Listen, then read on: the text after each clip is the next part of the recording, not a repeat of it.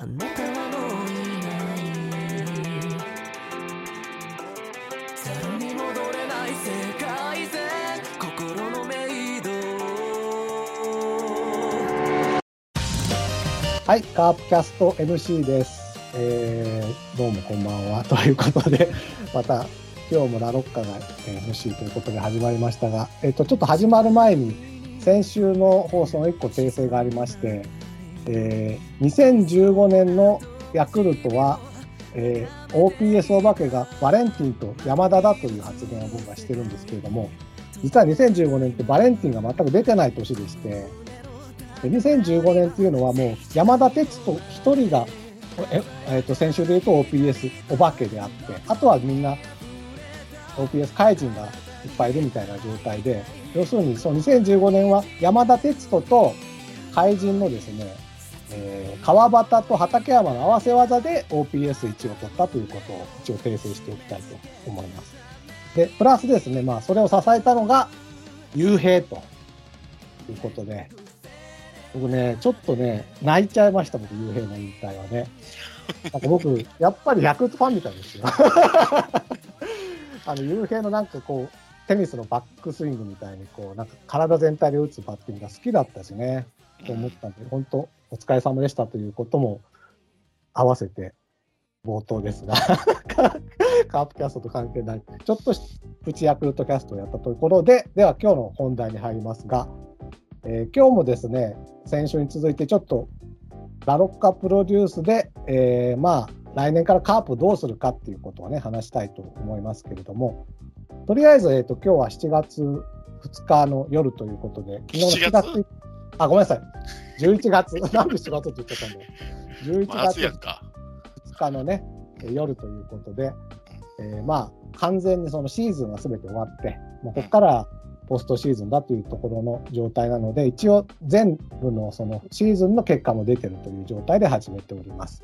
はいで、だからまあ、えーそういうことでですね、まずじゃあ、今日の メンバーをね、だらだら喋ってると、メンバーいないのかと思われるとも困りますので、今日のメンバーを紹介したいと思います。では、まずじゃあ、今日はセブンさん。はい、どうも。よろしくお願いいたします。まあ一応全日って終わりまして、はい、カープそうですね。栗が首位打者、あ、ごめんなさい、栗が、ボロボロだな、あんた。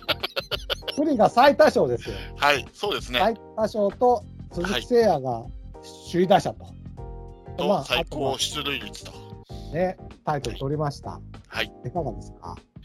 そうですね。なぜか最後、鈴木誠也があまり出なかったっていうのは、何か彼の体調の問題なのか、それとも何か別の意図があるのかわかんないですけど、せっかくならホームラン王も取ってほしかったですね。うん、まあ昨日は3打席ぐらい出てたのかな、うん最終戦にね。うんまあ、あのね、鈴木誠也はね、狙うとダメです。本当分かった。だから自分が責任を本当に負って気負うと打てないんですよ。うん。だから、やっぱり坂倉が調子いいとかいう時にバンバン9月、10月打つんですよね。はいはいはいはい。思うので、だ昨日は打てないなと思って見てました、僕は。はい、あと、うち最多勝の呪いって、最多勝を取ったピッチャーはことごとくそれ以降が中津飛ばずになるっていうのがありますので、栗だけはそういうふうにならないようにじゃあ、ししたいですね。FA で言ってもらおうか、そしたら。ジャイアンツってもらう？ジャイアンツに。えー嘘です、ごめんなさい、嘘です。栗いや大もうほん栗はね、本当ね、大事な選手だと思いますんで、ぜひ。ですよ。先週も僕、栗投手がいらないって言ったのは、あれは本当に前先週の話の言葉のあやですので、はい。ぜひ、ね、来年からもずっといてほしいなと思いますけれども。じゃあ、続いて、続いて、バーバブさん、はーい、どうも。こんばんは。えいやー、メンバー紹介まで長かった長かなった。ごめんなさい。これいえいえ思いが余っちゃって、夕変に対する思いが余っちゃいましたね。なんかいや、しないでさ、本編に入るものかと思ったよ。そうそうそうそう。違う違う違ういや、そうじゃなくて。いや、で、まあ、バボーさんに一応ほら、栗林の話振ろうかなと思って。栗栗林が、林の話？うん。栗林が、えっと、最終戦で、なんとかね、あの僕ね、うぐさ打つなーって初めて、シーズンで初めて思ったんです。9回表に、あの、うぐさが打ったら4点差になっちゃうんでね。打つなーと思ったら、あーなるうぐさ打たないで、なんとか、えー山崎康明とタイ記録の新人セーブ最多記録っていうのかな、を取れたということですけれども。いやー、最終戦見てたけど、最後、あのすごかったね、ホームランの打ち直し。あんなことあるんだと思って。うんうん。あれは最後の街最後でね。街やった。カープファンはね、多分ね、うん7割ぐらいはね、うぐさに打つなっていう電話を送ってたと思うんです。なんで余計な時点取り出すんだと思ってたと思うので、その罰が当たったと思いますね。あー最後の最後でね、非本塁打ゼロを破られて、もう CS は僕はあの宮本選手を4番にした方がいいんじゃないかと思いますけどね、ヤクルト。あまりにも村上が調子悪いもんですから。まあ、打ちますよ。村上、大体カーブ戦あんまり打たないですからね、基本的に。いや、でも後半、だって岡本と村上ってもう、ずーっとホームランも出ないしって感じだったんです。後半の方はね。で、聖夜がどんどん追い上げてみたいな感じでしたけど。だから村上さ、あの、打点を取れるチャンス上げたんだよ。ワンアウト2、3塁みたいなさ。うん上げたのに内野フライ打つかよって思っちゃいましたけどね、僕なんかは。ああそこだけですよ、村上に。いいよ、点取っても。よかったら2点取ってもいいよぐらいに持ってましたから、3点差だったからね。そしたらもう、ニックキー、岡本の打点をダッシュできると思ってたから、っていう感じ。とても僕は最終戦が今年一番楽しかったですね。なるほど、いろんな意味でね。こんな意味で。うん、まあ、聖夜の最後かもしれないしね。そうですね。わかんな。はいい。ということで、じゃあ、すみません、いろんな話をしちゃいましたが、よろしくお願いします。お願いします。えーでですね、まあ、うんいろんなニュースはありますけれども、一番大きなカープにとってのニュースは、やっぱり笹岡監督続投と。はい。いうことだと思うんですよね、今週というか、先週入ってきたニュースとして。でまあ、いろいろね、このカープキャストで批判もしてきたけれども、まあ、とりあえず続投になるということなので、うん。今日はまあ、僕からですね、笹岡さんに、まあ、あの、これだけはやってよみたいな、なんていうんだろう、うん。メッセージというかね、うん。うん、こういう考えありますよっていうところをちょっと言いたいなと思ってですね、はい。思ってますので、ぜひ。だから、ちょっと先週は、まあ、おいろんな OPS みたいな大きな括りでやりましたけど、ちょっと細かい話になっちゃうかもしれませんが、よろしくお願いします。はい。で、そのきっかけがですね、笹岡さんが続投した時のコメントで、まあ、あの来年は今年のヤクルトのような戦い方をしたいと。うんで特に、えーピッチャーが相手に与えるフォアボールを減らしたいんだというコメントがね、あったんですよ。で、確かに、えっ、と、今年ヤクルトのフォアボールは、あ、えっ、と、ピッチャーが相手に与える吉球ですね。吉球が359個でうん最小、最小なんですね。セ・リーグ最初。セ・リーグ、あ、ごめんなさい、セ・リーグ最小。で、うん。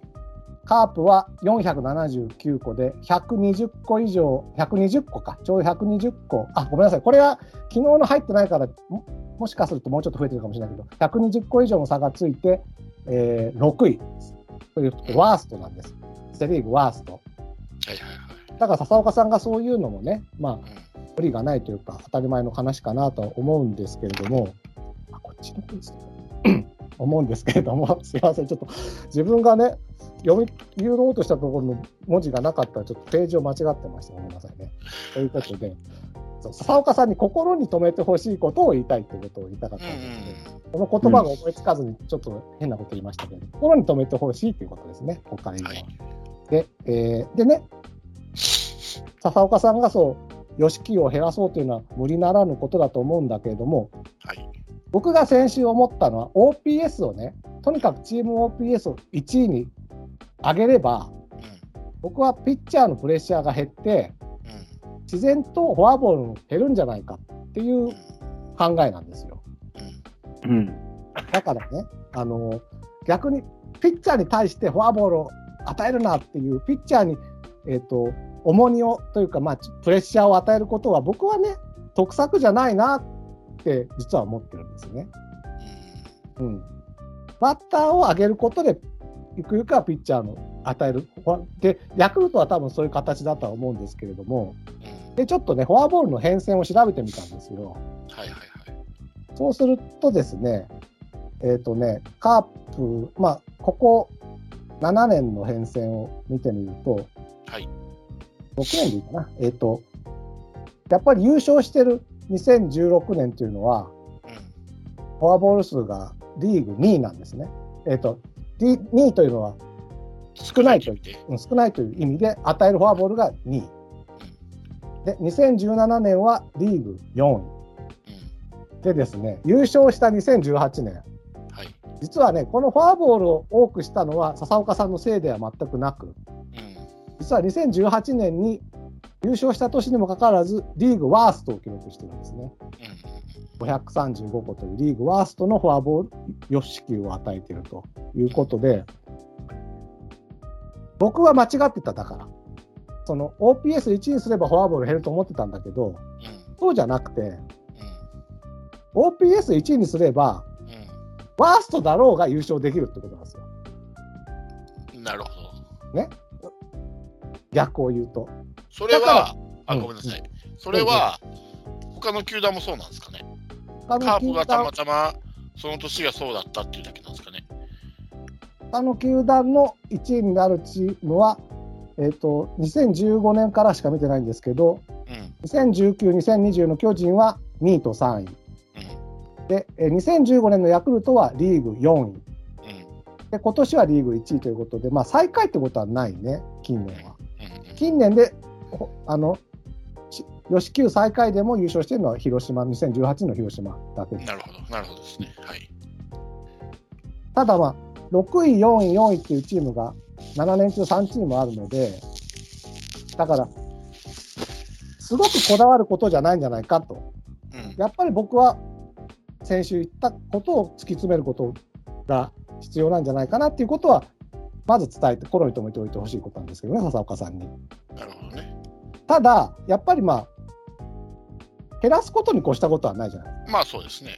で、えー要するにですね、ここからだから2018年に最下位にワーストに落ちてから、うん。えー2019年は513個でリーグ5位、うん。2020年は試合数少なかったので429個と下がってるんですが、えっとリ順位としてはワースト、うん。去年。で、今年も479個でワーストと。うん。まあ、えー2018、2019あたりは、まあ、2020も言っていいかもしれないけど、まあ、疲弊とかね、優勝の疲弊とかさ、うん。そういうこともあるのかもしれないけど、さすがに4年経ってね、うん。それだけのせいじゃないんじゃないかなとも思うんですよ。はいはいはい。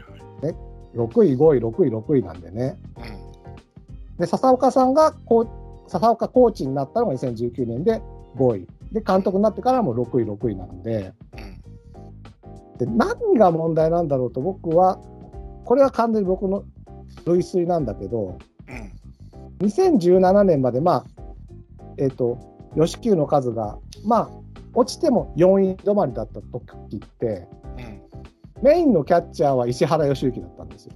はい。で、2018年から石原が、まあ、世代交代して、相澤とか若いキャッチャーになっていったと。僕はね、ピッチャーに減らすなじゃなくて、うん。うん。ここが問題なんじゃないかなって僕は一個思うっていうことなんですよね。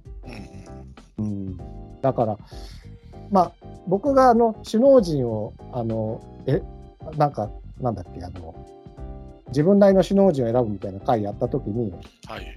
バッテリーコーチ何やってんだ、バッテリーコーチなんかいらないんじゃないかとか言ったんだけど、うん。実はそのバッテリーコーチが、うん。このちゃんと教えられてないんじゃないかっていううん。問題があるんだなっていう気がすごくしてて、うん。うんで前ちょっと言った時も、アニヤさんが解説で、うん。若いキャッチャーはうん。必ずこうき際どいところに投げてほしい時にボールのところに構えるんだって言うんですよ。はいはいはいはいはだから、うんそこにピッチャーがグラブのところに投げるとボールになると。これじゃあフォアボール出すよっていう話してたんだけど、どうですかね、なんかそなんかそういう僕は、ピッチャーに対して注意するよりも、僕はキャッチャーじゃないかと思うんですよ、その辺はお二人、どう思いますかね？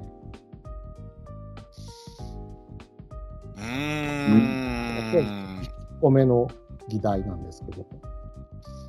はいはいはい。キャッチャー。いや、ねわわわかんないよ。もうピッチャーが本当に濃厚しか揃ってないからしょうがないっていう答えかもしれないし、うん。わからない。明らかに変わったのはに2018年で、そこはやっぱりキャッチャーの世代交代の年なんじゃないかなって思それはね、う。もしかしたらあるのかもしれないですね。プロのうんうんアニアさんの目から見る、見てそうなのはそうなんでしょうけど、えっと、まあちょっと話は変わるんですけど、うん。さっきのね、ラロッカさんが言うように、まあ、吉球はそんなに大きく優勝には直結しないけど、OPS は直結するってことは、うん。ファーボールを出すということ、ファーボールを出して失点につながるよりも、OPS を上げる方が得点につながる可能性が高いっていうことですよね、影響力があるってことは。そうですね。うん。ね。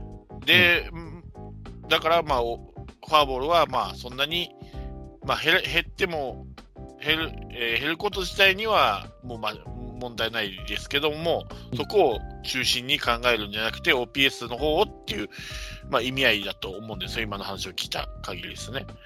あ、そうですで。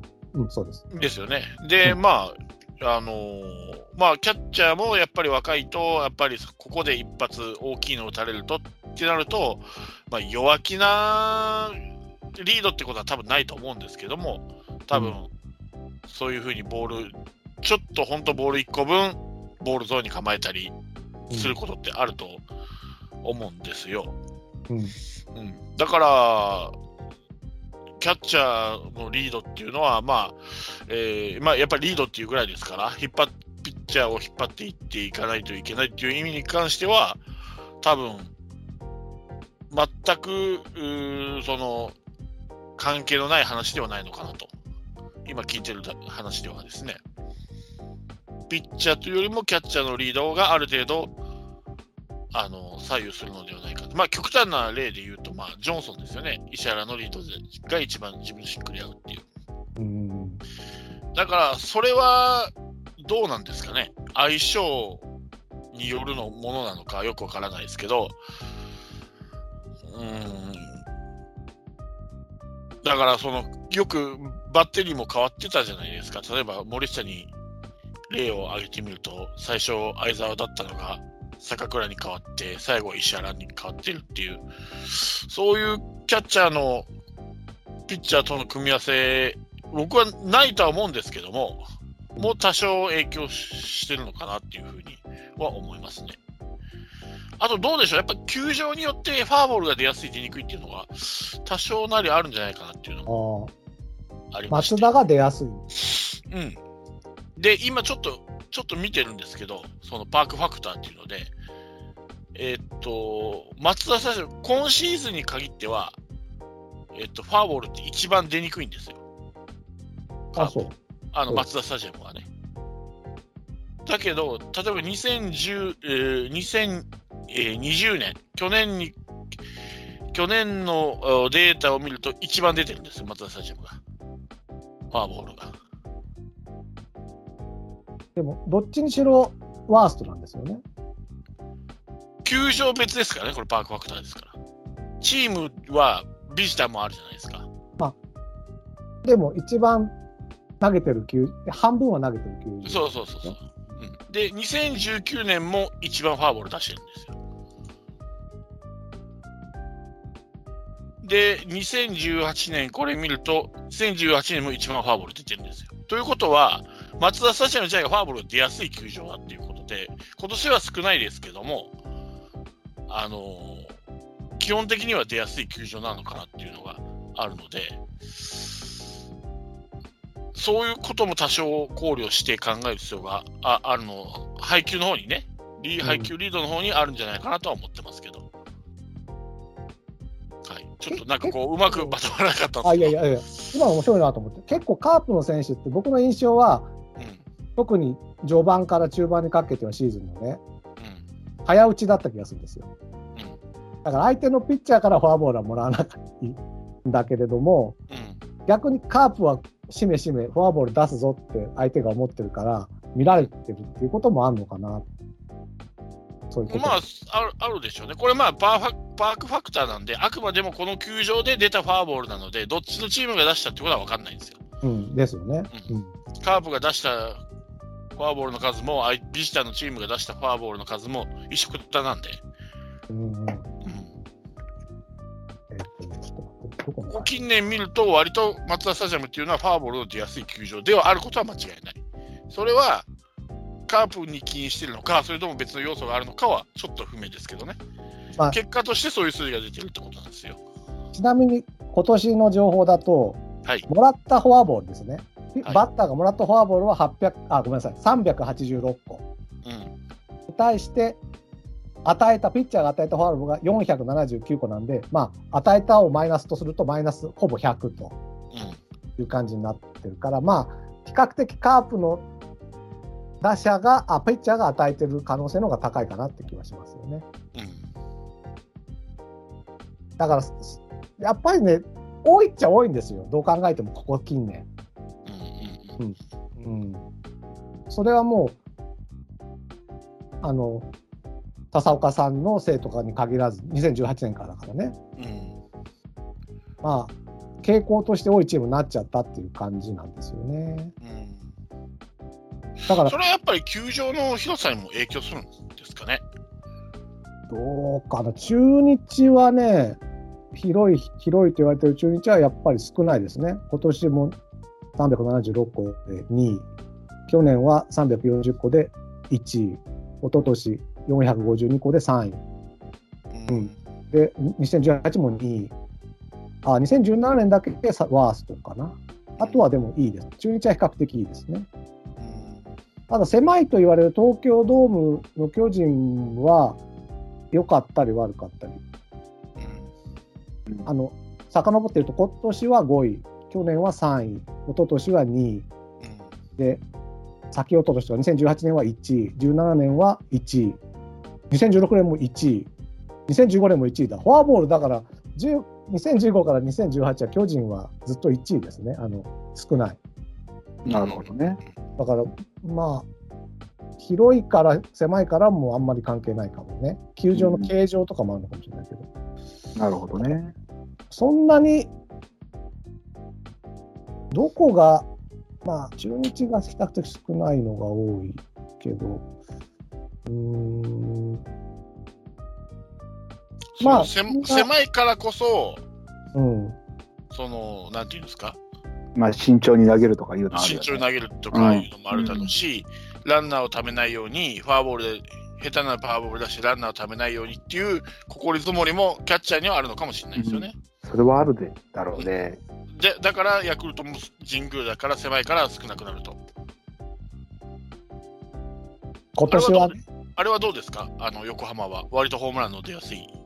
横浜はね、今年は4位、去年は4位、うん。今年は最ワースト、うん2018は2位、2017は5位、2016はえー3位。まあ、1対2人なんだよな。2015はワーストと。なるほどな。いや、でも面白いですね。フォアフォアボールに注目するのが。ちなみにあの、今言った DNA の2019がワーストだったんですけど、この年は2位なんですよ。うんうんだからうん DNA、フォアボールが多いからといって、あの、下位に沈むっていうわけでもない。うんうんなに、だから優勝する傾向とかね、最下位になる傾向とかはないんですよ。あの、フォアボール多い少ないってね。うん。だから、あの、先週の OPS1 位取ったら優勝だみたいなことは全くなくてね、フォアボールに関しては。うんまあ、ただ、他の球団は上がり下がりが年々あるんだけど、カープに関しては、ちょっと最近、ここ4年は低迷し続けてるなって感じなんだよね、フォアボールに関して。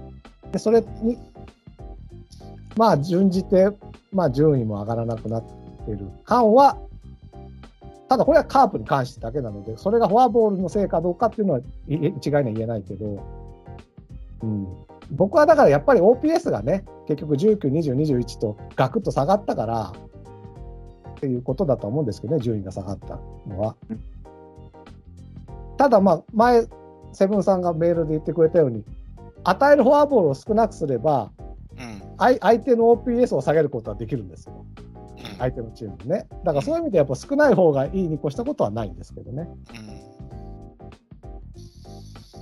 うこれすみません、あのさっきの,、はいはいあのパークファクターの話で、今ちょっと松田スタジアムだけ特化してみると、えっと2009年から2020年のデータが出てるんですけども、うん。うん。えっとこのパークファクターっていうのは普通、普通の球場を1とした場合に何倍出やすいかっていう話なんですよ。例えば、1.1って出たら、1.1の球場よりも1.1倍ファーボールが出やすい。っていう考え方で、えー2009年から2020年の間で、これは何年 ?12 年間？うん。かな？えっと、1を超えてるのが8年あるんですよ。ほうほで、1は超えてないけど、1ニアリーが、えー0.98っていうのが2年、う。うん。0.96っていうのが1年で、0.92っていうのが1年と、割とやっぱりファーボールは全体的に出やすい球場ではうんあるんですよね。なるほど。うんだから、それを聞くにつけ、やっぱり、しフォアボール、与えるフォアボールを減らすぞっていう目標はあんまり良くないですよね。その逆にピッチャーを萎縮させるだけみたいなところないかなと思うんですよ。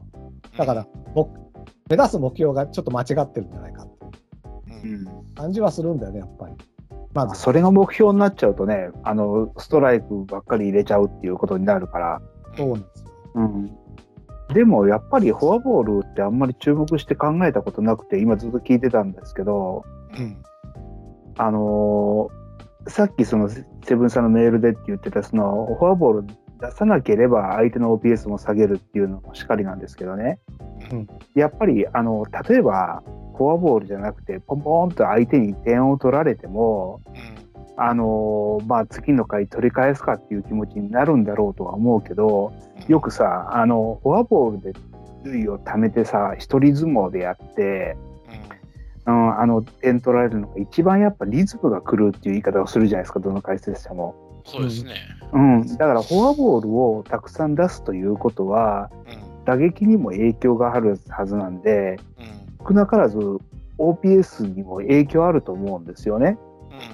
うん、だから、フォアボールを出さないっていうのは、当然点を取られないっていう意味も大きいけど自分たちの打撃のリズムを崩さないっていう意味でも結構重要なファクターだと思うからそこっていうのはちょっと今回はその、ね、ラロッカさんが調べてくれたところに明らかな傾向は出ないとは言ってたけど何か掘り下げてったらあるかもしれないねこれフォアボールはすごい重要な要素のような気がしてくるきた今聞いてたら。かもし、うん、そだから分かんないんですよね。だからそうかもしれないし。うんただ、あの、優勝してた3年間で、一番フォアボールの多かった2018年の OPS が一番高いんですよね。うんカープに関してはね。っていうことはあるので、だから、まあ、でもここはだからそうなんですよ。僕も、うん、ちょっとざっと調べたぐらいじゃ、その傾向みたいなのはちょっと分かんないうん感じで。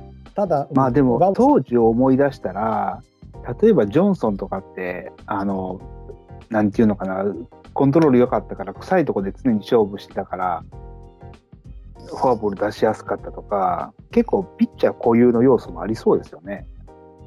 そうです。まあ、その時にいるピッチャーもね、うんあるし、例えばでも、キャッチャーを、その先発によって、いろいろコロコロ変えるにしても、中継ぎ陣は同じピッチャーが投げるわけじゃないですか。うんどのキャッチャーに対しても。うんうん、そう考えると、なんだろうな、その、コロコロ変えるせいっていうこともい言え、言え、言えすぎないってなんて言ったそそうかもしれないけど、そうじゃないかもしれないみたいな。あるし。うんだから、まあ、はいはいうんごめんなさい、どどうぞ。あの、いつ、僕な、なんかの記事で見たんですけど、ちょっとうろ覚えではっきり覚えてないんですけど、うんあの、よく、ね、フォアボールってただでランナー出す、とかって言うじゃないですか、フォアボールから失点につながりやすいって言うけど、実はそうじゃなくて、調べた結果、やっぱりヒットでランナー出た方が失点しやすいんですよ。おーなるほど。うん、フォアボールでって、まあ、よく解説の人が言うんですけども、フォアボールで出したよりヒットで、まあ、同じ長打じゃなくてですよ、同じシングルヒットで一塁に出出られる場合と、フォアボールで出た場合っていうのは、やっぱりシングルヒットで出た場合が点失点につながりやすいっていうのがうん。あるので、そこもちょっと考えないといけないですよね。うん。なるほど、ね。打たれるぐらいならフォアボールで出した方がいいのかなっていうのもありますし。ああよく思うのはちょ、すげえ調子のいい OPS の高いバッターが相手で、うん満塁でしたって時は、あの、フォアボールで押し出しで1点取られた方がいいんじゃないかって思ってたんですよね。あの、うん長長打で3点、4点取られるぐらいならっていう。うん。もあるし。だから、フォアボールの考え方って難しい難しいねで。すよね。難しいですよね。価値としてはヒット1本分の価値なんですけど、それが必ずしも失失点につながるとも言い切れないですし、やっぱりなんかピッチャーのエラーとか言うじゃないですか。うん、うん。だから、ピッチャー監督がね、うん、こうピッチャーに減らせっていうのはすごく気持ちはよくわかるんだけど、なんかそこで毎年言ってんですよ、実は。これ、今年に限ったことじゃなくて。うん。毎年言ってんのに治らないっていうことは、ピッチャーに言うんじゃなくて、僕はキャッチャーなんじゃないかっていうのは、一つねね。どうしてもその目標をなんとかしたいなら、ちょっと目線を変えてみた方がいいんじゃないのっていう。なるほどな。でもあれだね、あの、今のカープの事情から言えばさ、あの、中継ぎに不安があるとかっていうのを考えると、フォアボールが多いイコール球数が多いじゃん、多分。ほああ、そうほぼほぼ。うん。だからそうなると、ピッチャーの枚数が余計にいるから、絶対に。うん、先発も早く降りる確率が高くなるから、うん、やっぱり今のカープの事情を考えると、うん。まずその無駄に枚数を使わないっていうのを、まあ、一つの大きな目標であるとすればフォアボールを減らすっていうのはあながち間違いじゃないね。まあそうなんですよ。だから、うん減らすことは、えっ、と、100害なくて100里ありみたいな、なんていうんだ、こういうの。ですよ、100害あっていや、そりゃそうですよ。ない方がいいのはいいんですよ。真逆のうんことでね、うん、と思うんですけどね。だから、それを僕は第一目標にしないでくれっていうことなんだよな。それはわかります。影響力が全然違うってことですよね、OPS に比べると。そうなんです、そうなんです。うんそんなにそれによって優勝は決まらないよっていう話ですよね。なるほどね。ただ、確かにバーボーさんのおっしゃる通り、本当、ピッチャーにいっぱい投げさすっていうのは問題だから、うん、やっぱり、まあ、第4、第3、第4ぐらいの目標として、これがクリアできたら、そこに行くみたいなのはあってもいいかもしれないかなっていう気がしてるですかね。まあ、絶対4球は投げますからね、フォアボールそう出すってことは、球数増えますよね。うん最低でも4球投げるわけですから。申告経営じゃない限り。そうなんですよね。まあ、で、まあ、1個目が、まあ、だから結論は出ないけど、ちょっとフォアボールに注目してみたっていう話。はい。メインはこと興味深いです。まあこの辺はちょっと、ね、ずっと見てったら面白いかもしれないですよね、これからもね。そうですね。はい。ここからが今日の彼のメインディッシュなんですけれども、はいはい。ちょっとややこしい話しますんでね、はいすみませんけど、あの、まあ、笹岡さんに心に留めてほしいことということで、あのね、まあ、OPS1 位は達成しましたと、はい。一応。うんた時にですね、うん僕、先週行った時に、まあ、うん落合中日の時と原巨人の1年は OPS1 位じゃなくて、防御率1位だけを取ったチームが優勝した年があるって言いましたよね。はい。でその一つが2014年で、はい。これはですね、野村健次郎さん率いる広島カープがですね、はい。なんと OPS1 位を取った年なんですよ。あら、優勝できてないじゃないですか。そうなんだよ。そ前科があるんです、カープには。ああ。じゃあ、この理論は100%じゃないってことですね。カープにとってはね。まあ、じ15 年からの7年間は、確かに、だからカープで言うと、あこのな十何年間で4回 OPS を1位取ってんだけど、その1回は失敗してるっていうことなんですよ。なるほど。じゃあ7年間って意図的な切り取りだったんです そうですね。だからそんな中途半端な数字だったんだな。いやいや、まあ、あの大変なのよ、これ、あって数字をね。まあ、フォアボーそルだけ見ていくわけにいかなかったすみません、まあ、で一応重要なところだけは、ま前の年とかも書いてあるんだけどでね要はだから僕は笹岡さんもそうなってしまう可能性がもしかしたらあるんじゃないかってちょっと危惧をしているってう。うん。ちょっとだからまあバッターには打ってもらいましょう。ね。気持ちよく長打とフォアボールでいっぱい出てもらいましょうということなんだけれども、まあ、その中の試合の中でちょっと気をつけてほしいなと思うところをね、ものすごくこれね、結論はすげえ当たり前なところに達するんですが、ちょっと笹岡さんにり、えー、と大事さを理解していただくために、ちょっとここからいろいろややこしいことを言っていきますので、あのちょあの分かんなかったら言ってくださいね。はいはいはい。で、えっ、と、要はですね、優勝してた時と優勝してないここ3年で、大きくですね、うんカープが悪化してるものっていうのがあって、それがですね、うん逆転負けの数なんですね。逆転勝ちじゃなくて逆転負けですね。逆転負けされやすくなってるってことですね。えっとですね、2015年からいきますけど、15年は逆転負け数がいい方から3位。で16年はいい方から2位。17年は3位。18年は2位と高水準できてたんだけれども、19年に入ってから5位。うんで、去年は4位。うんで、今年も5位とうんいうことになっていて、うんここがね、やっぱりね、ガクッと逆転負け数のせいでですね、やっぱり順位を下げてるんじゃないかなと僕はちょっとね、あのー思いまして、うん。でね、数字を見てみたんですよ。そうすると、2015年の逆転負け数が27。で、そこから言っていくと、優勝してた16、17、18は26、26、26なんですね。うん。うんで、19年に32と、やっぱりちょっと悪化しているんですが、去年は試合数が少なかったせいもあって20。うんで、今年は5位なんだけど、実は26。これ26ってさっきの優勝してたさ、えっと16、17、18年と同じ数なんですよ。うん要するに同じ数をキープしているのに順位だけは落ちていると。これはなぜかと言いますとうんやっぱりカープって優勝した時は逆転のカープって言われてたぐらいでうん異常な逆転数逆転勝ち数があって、うん。それが相手チームにどんどん重なったもんだからうん。カープは実は実はですよ。笹岡さんになっても岡田さんの時も笹岡さんの時もそんなに逆転負け数は変わってないのに順位だけは優勝した時は上位にあったのに、えー、と今は下位に落ちてしまったっていうことなんです。だからまあ言ってみればキープしてるっていう感じなんですよ。実はねうん。逆転負け数が。うん。でもなんでじゃあ優勝してた時と変わってしまったかっていうのでうん今年を見るとですねうん今年い5位って言いましたよね逆転負け数が。はいワーストどこだと思います？一番よく逆転負けされてるチームってこと一番逆転負けされたチーム。はい一番逆転負け。まあ普通に考えれば DNA かなと思いますけどね。あのね、昨日も逆転負けして、実はこれでガンと最下位にダントツに落ちちゃったチームなんですけどね、ヤクルト。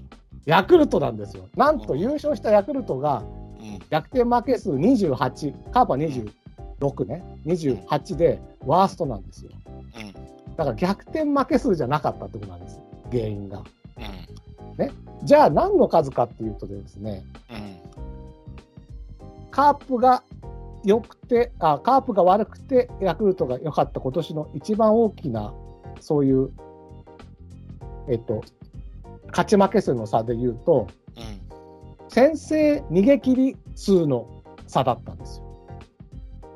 うん。要するに、先制して、まあ、ずっと勝ってるか、先制してどっか追いつかれるけど勝ち越すか、ずっと引き分けでいってて、最後サヨナラ勝ちするとか、まあ、それも全部入るんですけれども、うんうんとにかく先に点を取ったまま逆転されない状態で勝つっていう、この先制逃げ切り数の差が実は一番大きかって、でカープは35試合しかないんですが、うん。ヤクルトは43試合。うん。このですね、8試合差が結果とてもでかいんですね。うん。で、でその15年、2015年から優勝したチームの先制逃げ切り数を見ていくと、うん2015が44試合、うん2016が、あ、これ優勝したチームですね。うんヤクルト、広島、広島、広島、巨人、巨人、ヤクルトの順なんですけど、44、45、41、41、47。で、試合数が少なかった2020も44。で、今年が43ということで、うんまあ、大体45前後。うんこの先制逃げ切りを45、まあ、45を超えた方がいいんですけどね。うん超えると、まあ、優勝に近いっていうことなんですよ。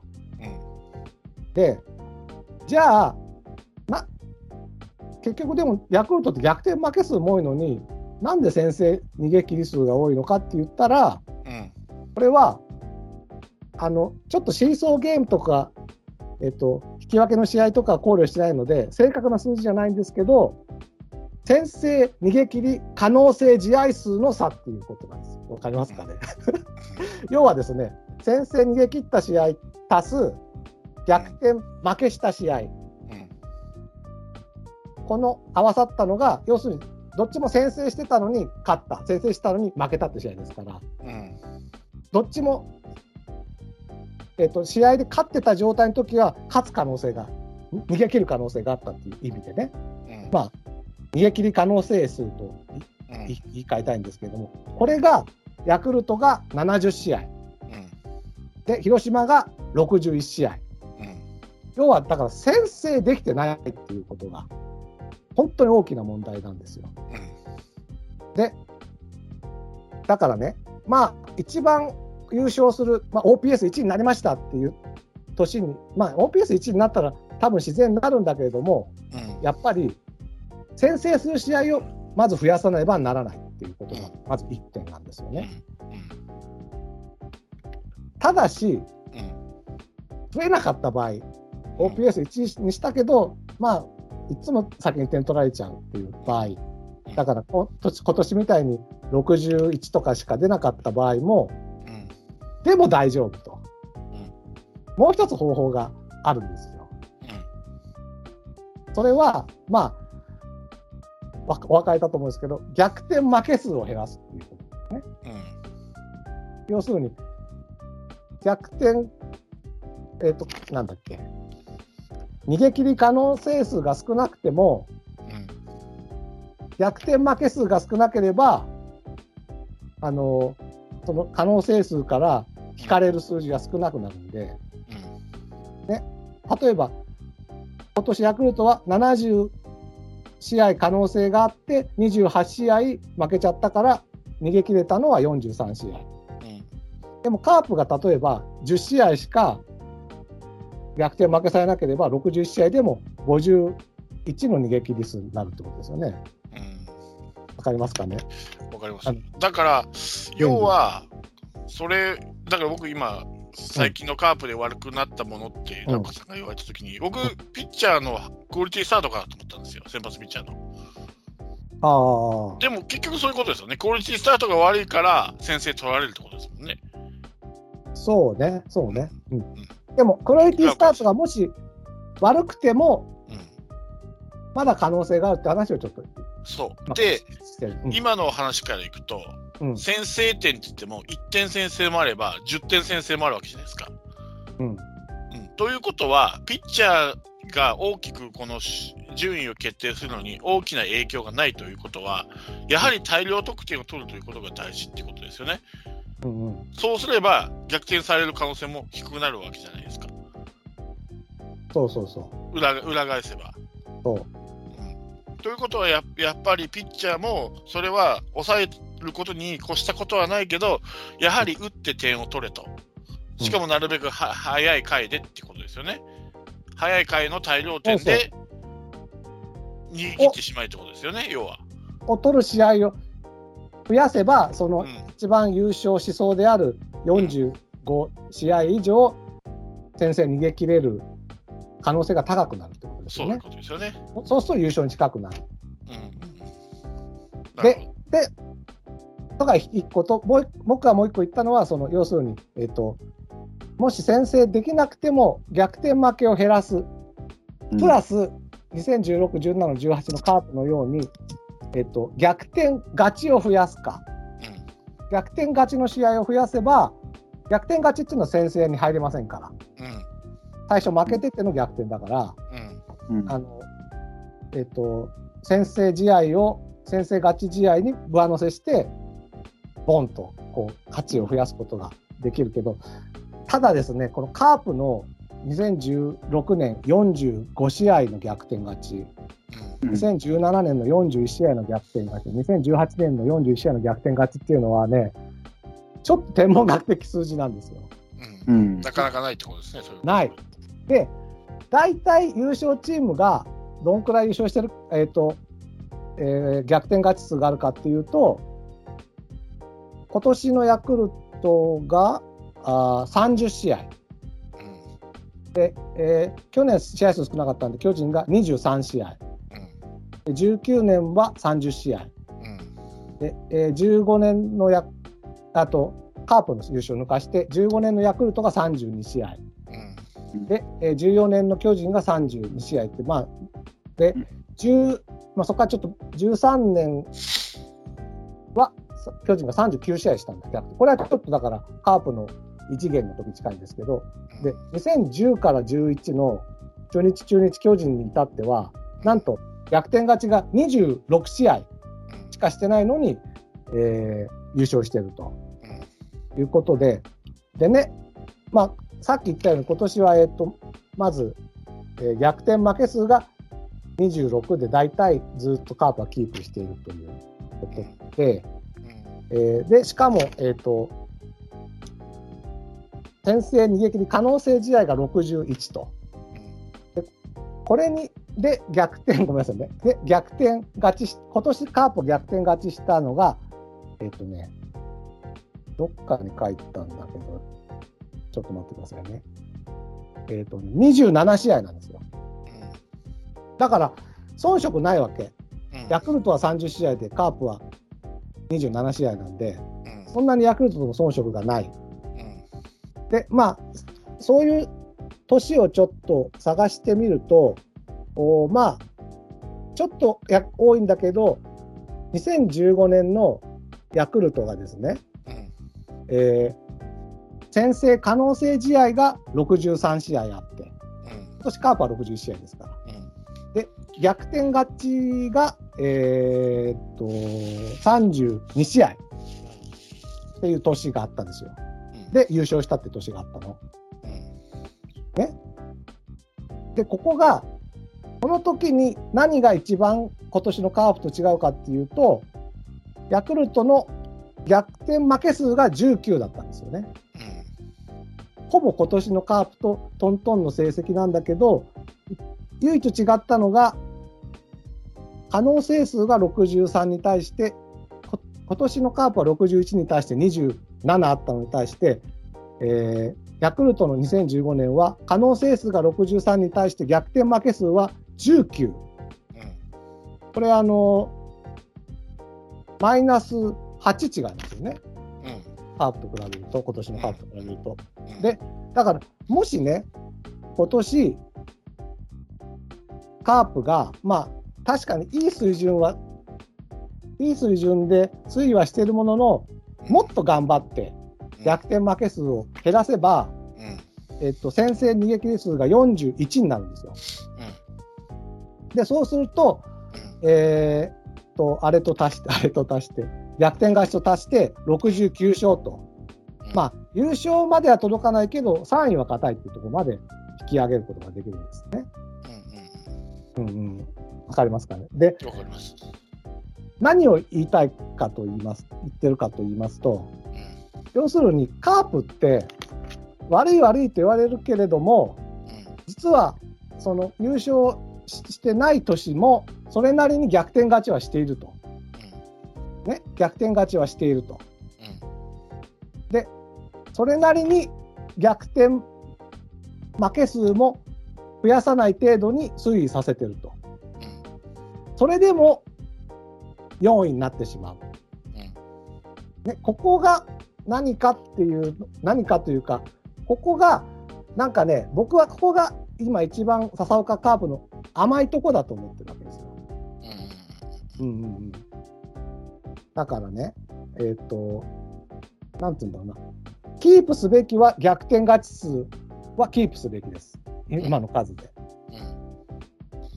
でも、キープすべきでないのは、1個は先制逃げ切り可能性数、もしくは逆転負け数を減らす。このどっちかをやんなきゃいけないんですよ。で、僕は、うーん、まあ、来年、聖夜もしいなくなったとしたら、OPS1 位とかは言ってるけれども、うん。多分ちょっと打は苦しくなるんじゃないかって思っていて、だとしたらやっぱり後者の、えっと逆転負け数を減らすと、先制したら勝つんだっていう、こういう気概でやることが一番上位に上がる手段だと思うんですよ。ね、でなるほど。ででやっぱり僕はここが一番僕のやっぱりずっと笹岡さんに不満を持っているところで。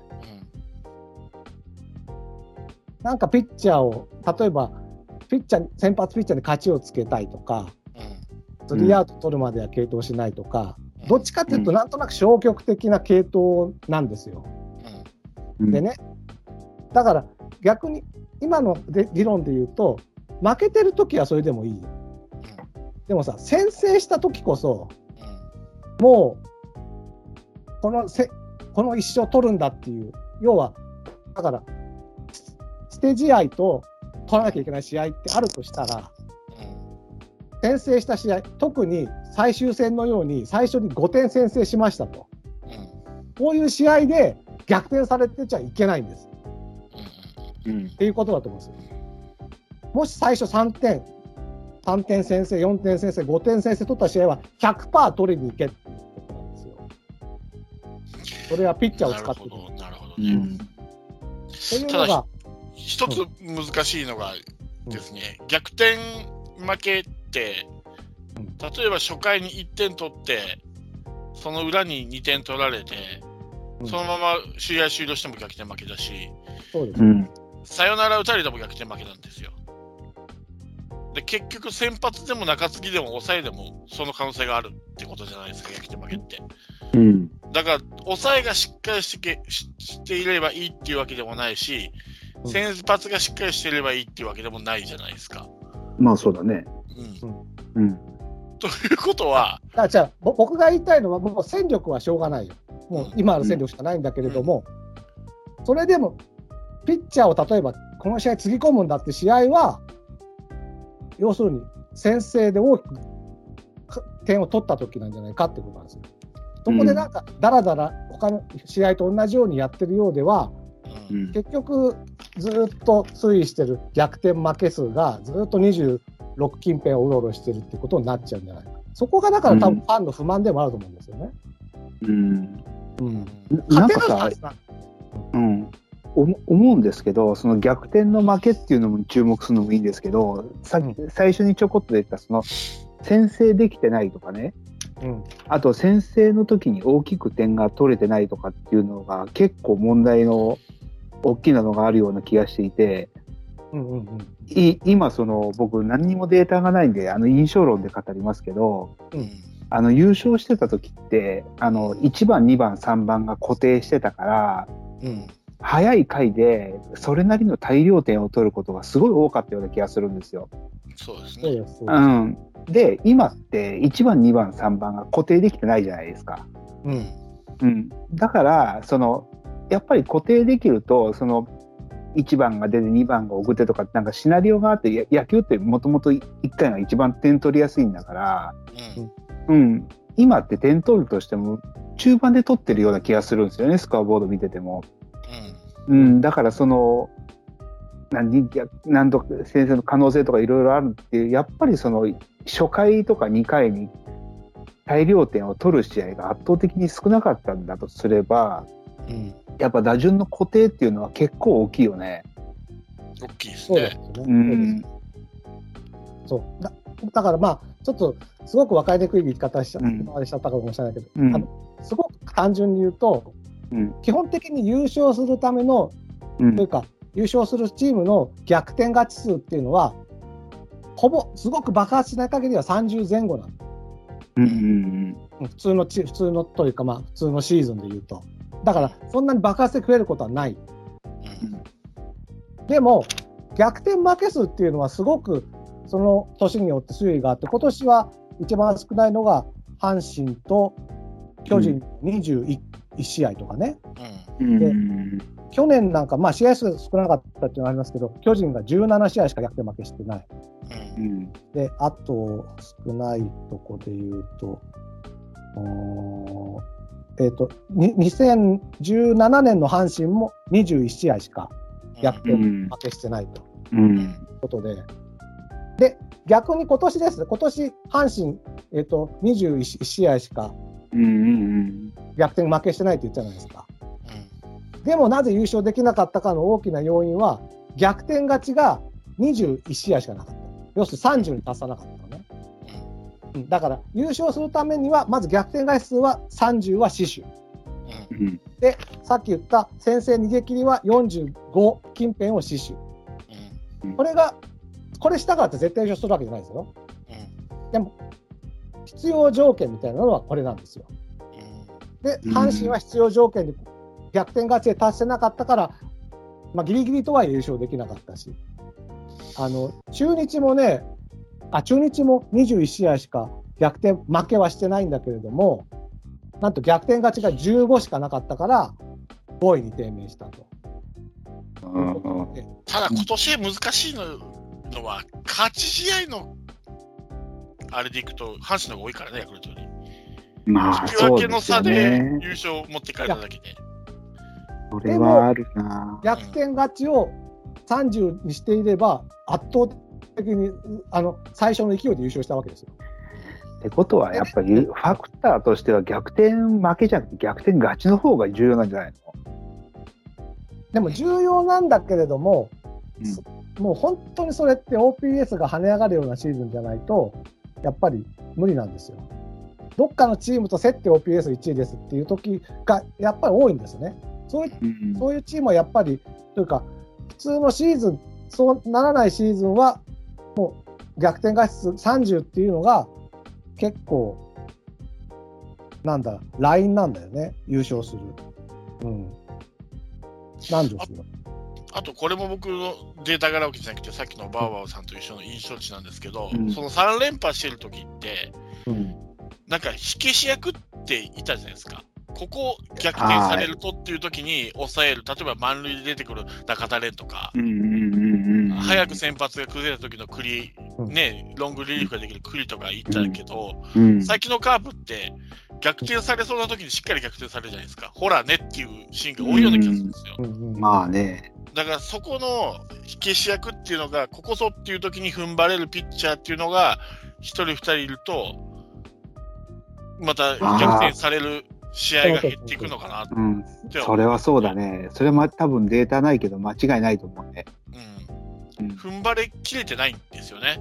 うん。うん。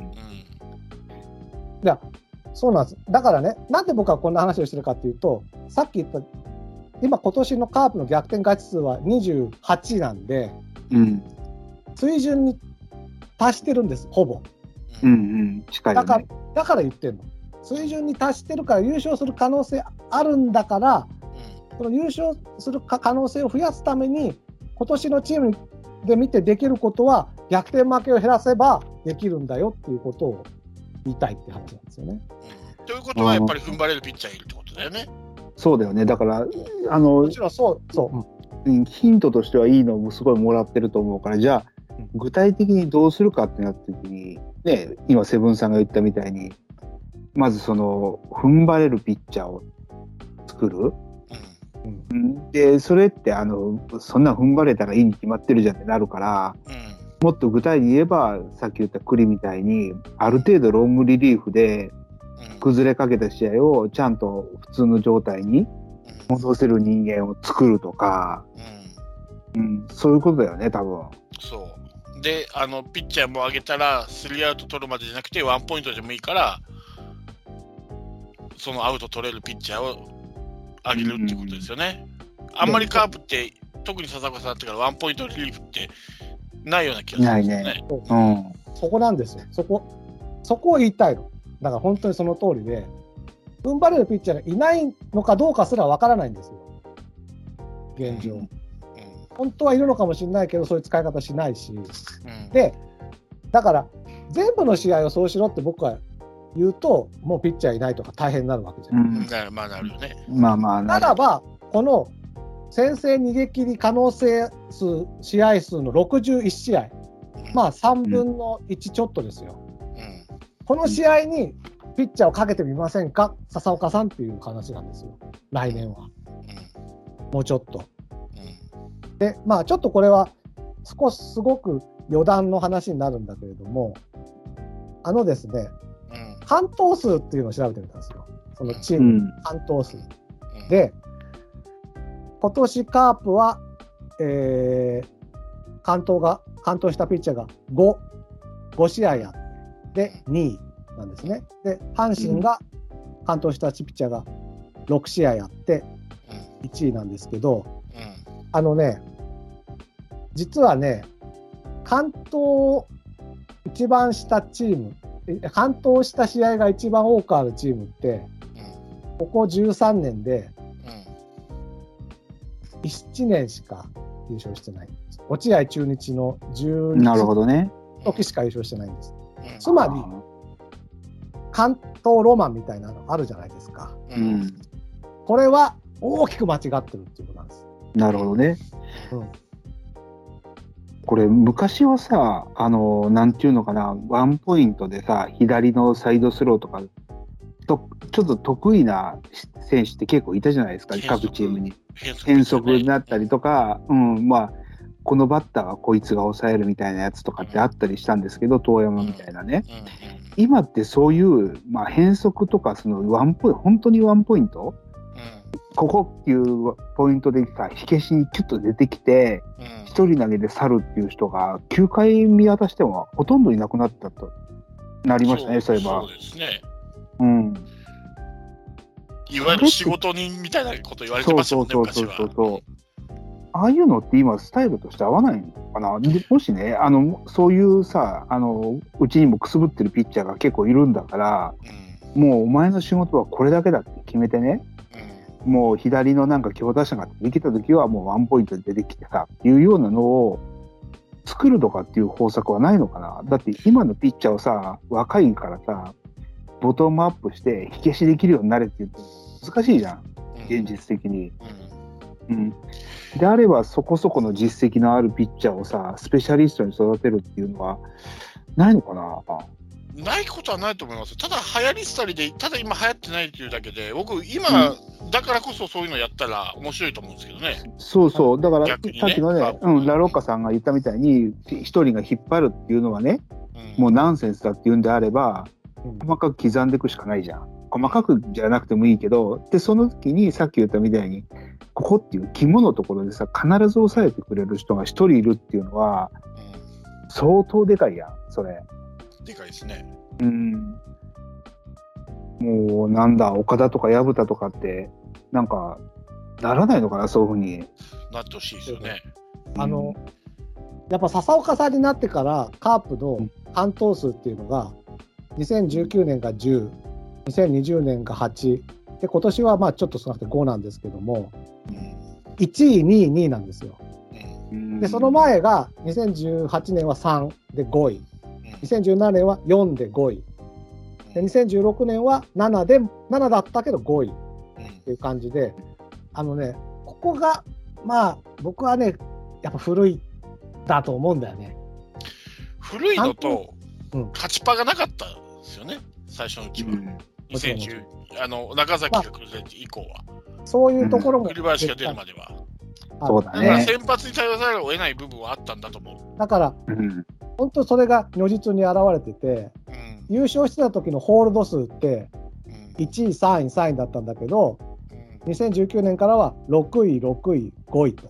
5位、うん5位も、5位タイなんで、最下位なんだよね、ワワースト。だから、3年続けて、ホールド数がワーストを記録していて、うん。で今ね、やっぱ2016、17年からかな、17年から、なんかね、もうホールド数が、もう、どのチームも100みたいな、その、すうんいいチーム、どのチームも100超えますみたいな、ホールドインフレ期みたいになってて、もう今年のヤクルトの149ってもう異次元なんだけども、う。うんントツの1位でね、ホールド数が。うんでつまり、ホールド数が多いってことは、いっぱいピッチャーを1試合に使うってことだから、そうですね。うんなかなかワンアウトだけに使うっていうのが難しいっていうのはあるのかもしれないですよね。もう早めに変えちゃう。なんか悪循環だな、うち、その、野村助みたいにさ、うんもう必ず完投できなくて、途中でそれなりに人数つぎ込まなきゃいけないピッチャーもいるわけじゃん。うんう、んだからそうなると、長くいけそうな栗とかはなるべく投げてくれよって言って、引っ張りたくなる気持ちが強くなっちゃって、うん結果的に関東とかそういうのが、ね、増えてるような気がするから、なんかもう、さす一概に笹岡さんのせいだけじゃなくて、今持ってる選手のさ、能力のところが結構大きいような気がするな、それ。まあそう、うん。でも今年に限ってやっぱ9回に栗林がいるわけじゃないですか。うん。後半にすごく巨人を追い上げた時期って、7回、8回は、まあ、ここは結構僕は褒めたいんだけど、島内ダメだったらすぐバードとかやってたんですよ。うん僕だから、うんああいう試合を先制で逃げ切るとき、もうだから、一定差で負けてるって、か勝てるかなどうかのときは、もういいよ、捨てても、そのやんなくて、引っ張ってもいいけど、うん先制した試合はさ、そうやっていこうよっていう、うんなるほどね。うん気持ちが強いですよね。なるほどね。うん、それは現状のピッチャーでもできるんじゃないかなって。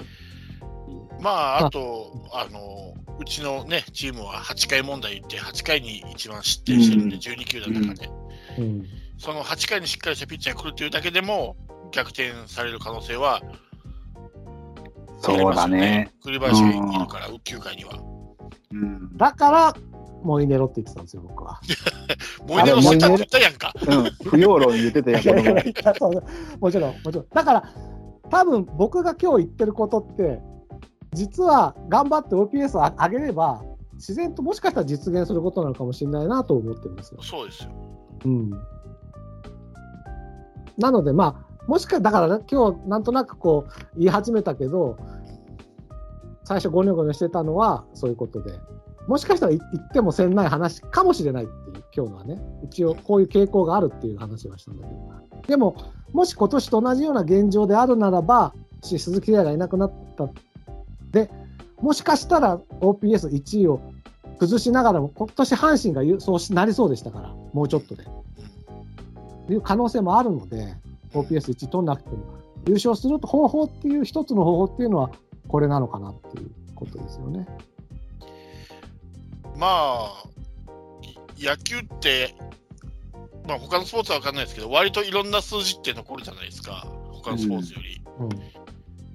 で、やっぱそれだけ他の数字が残るってことは、優勝するためには何の数字が高いかっていう、うんで、何の数字が低い低くればいいとかいうのが分かりやすいので、うん。こういうふうに考察していくっていうのも、うん。一つのお面白さでもあるし、優勝するためには何が必要かっていうのを見ながら野球見るっていうのも、野球とか、まあ、スターティングメンバーとか、そういうのも含めて楽しむっていうのもいいですよね。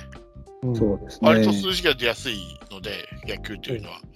他のスポーツに比べ、多分サッカーとかなんかより全然数字多いと思うんですよ。いろんなもの。うん。目に見る数字がですね。あの、2016年のカープは、ここだけ本当異次元で、逆転勝ちが45試合で、うん。で、先制逃げ切りが44試合つって、逆転勝ち試合の方が多かったんですけれども、うん。普通、ここ10年見ても、ほとんどの、だからそ、それ以外のシーズンは、絶対に先制逃げ切りの方が多いんですよ。だからそこを確保するのが、そこを確保しなきゃいけないってこと。だから、あの年は異常だったってことですね。だから、いや、うん2016年は本当変な年。うんまあ異常だよね。うん空気もそんな感じだったしね。そう。まあと、まあでも、あと OPS1 位が絶対じゃないっていうことが。うん、あそまあそうそうぜ、だから言ったじゃん、うん。OPS1 位か防御率1位のチームが必ず優勝してるって言った。うん、防御率1位にのみにはまっちゃった時に偶然カープが OPS1 位だった年があったってことですよね、あ、そういうことね。うんでも圧倒的に多いのは OPS1 位取ったチームが1位になる。年の方がまあまあ、圧倒的に、まあだからやっぱ点取らないとダメなんですよ。点取りゲームなんですよ、やっぱり、初戦野球は。だからさっきさ、ううんん、どうぞどうぞあーどうぞどうぞいいいいですよ。さっきだから山尾さんが、えっと優勝した時は打順が固まって田中く丸でうん、田中く丸新井とか聖夜で取れたっていうことなんだから本当それを目指して僕だから2番最強論じゃないけど本当に1から4までを本当にすげえやつで固めて下位打線は捨てるぐらいな気持ちで組んでみてももしかしたらうん、いいかもしれないですよね。そうそうそう。うんうんだからやっぱりピッチャーの右左でさ、バッター変えるのはやっぱ愚策なんだよ。あれは愚策だよ、多分。そうさねこ。だって固定されてないってことでしょ、それそれは。だって、あれってさ、あのーそんなに右左で変わらないんでしょ、打順ってなんかで見たけど。うん、変わらない。印象論だよね、あんなの。そうそう。そう昔ながらの。うん、一般論的に傾向で言えば、まあ、右ピッチャーは左ピッチャー、みあ右ピッチャーは左バッターがいいとか、相性が若干いいっていうのはあるけど、必ずしもその選手がそうとは言い切れないんで、そうだよね。うん。うん。もっと言えば代打の代打みたいな感じでさ、一人を浪費するなんてもう愚策以外に何もでもないよね。そうそうそうそう。だって、田中く丸の時ってさ、絶対どんなピッチャーが来ようと、あの123は不動だったわけですから、そうそうそうんう。だよね。ナンセンスなんですよ、いちいち、あの、青柳が来たらみんな左バッターばっかり並べるとかさ、わけわかんない。ね極端にやるからな、うち、少年野球みたいに。そうそうそうそう。うんだから、バッティングコーチの能力を疑うわけ、俺は。うんなるほどな。でも、ああ、でも今日改めてなんなく整理できたけど、やっぱりその最初に点取れるときにきちっと取れる能力、先生ができる。うん。うんで、しかも、その、なんだ、あの、なるべくた取れるときに大量点を取るっていうことであれば、うん。1から5番ぐらいまで1回に回ってくるとこでもうとにかく点を取るうん。能力特にそれは、うんあのアウェーでやった方がいいんですよ。まあそうだよね、うん、最初に一回は先制チャンスですから。うん、だからそれをやるのとあとはその変則でもいいからその火消しをできる人間をピッチャーを育てる。それがもう願わくば23パターン。うん、あの清川と小林誠司みたいに右左のサイドがいるとかさ、そういうのをやるのと、あと8回だよね。うん。うん、8回で言えばね、あの島内もう一か向けないかね、あれ。うんそうですかね。打たれ癖ありますからね。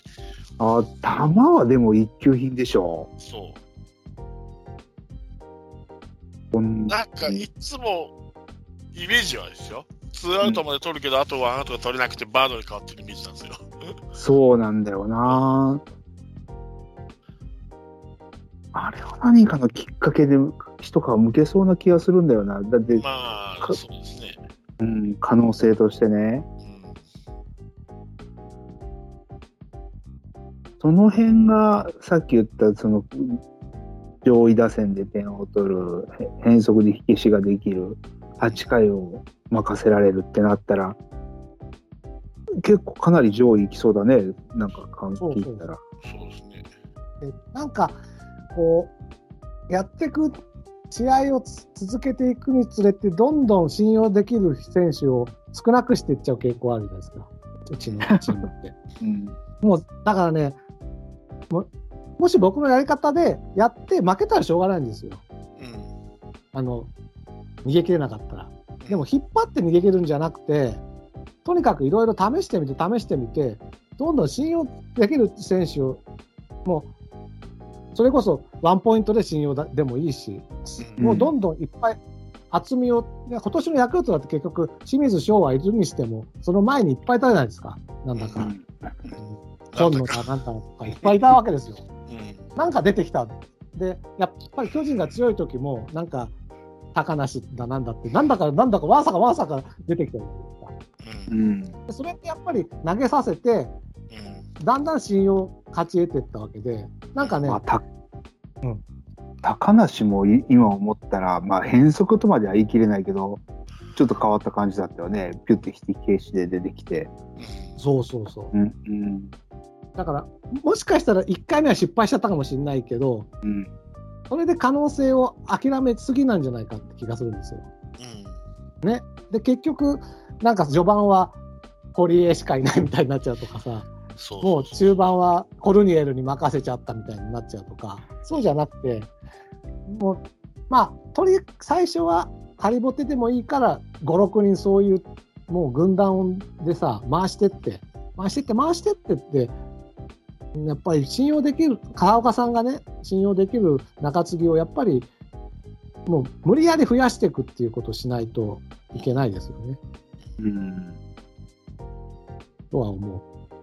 やっぱね、どんどん削られていくんですよ。で、結局、ポルニエルが疲弊してみたいになっちゃったんでね、うん中盤は。うんでも、最後の方はやっぱり、島内、バード、あと誰誰だったかな、その前、森浦とか、森浦ね。うん5人ぐらい、ね、なんか、いましたよね、結構。いたうんいたあの、あの辺、あの形をやっぱり維持していくのがいいんじゃないかなって感じですよね。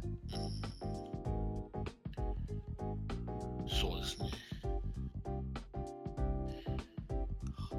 まあ、ピッチャーの今回話だったんですけど、まあ、野手の話でいくと、もし万が一鈴木誠也が抜けた時って、今、スターティングメンバー張ってるバッターってほとんど左なんですよね。うんだから、打順と、俺イメージしたんですけど、あ全部左だな。1番から5番まで全部左だわとか思ったり。そうか。う本当だね。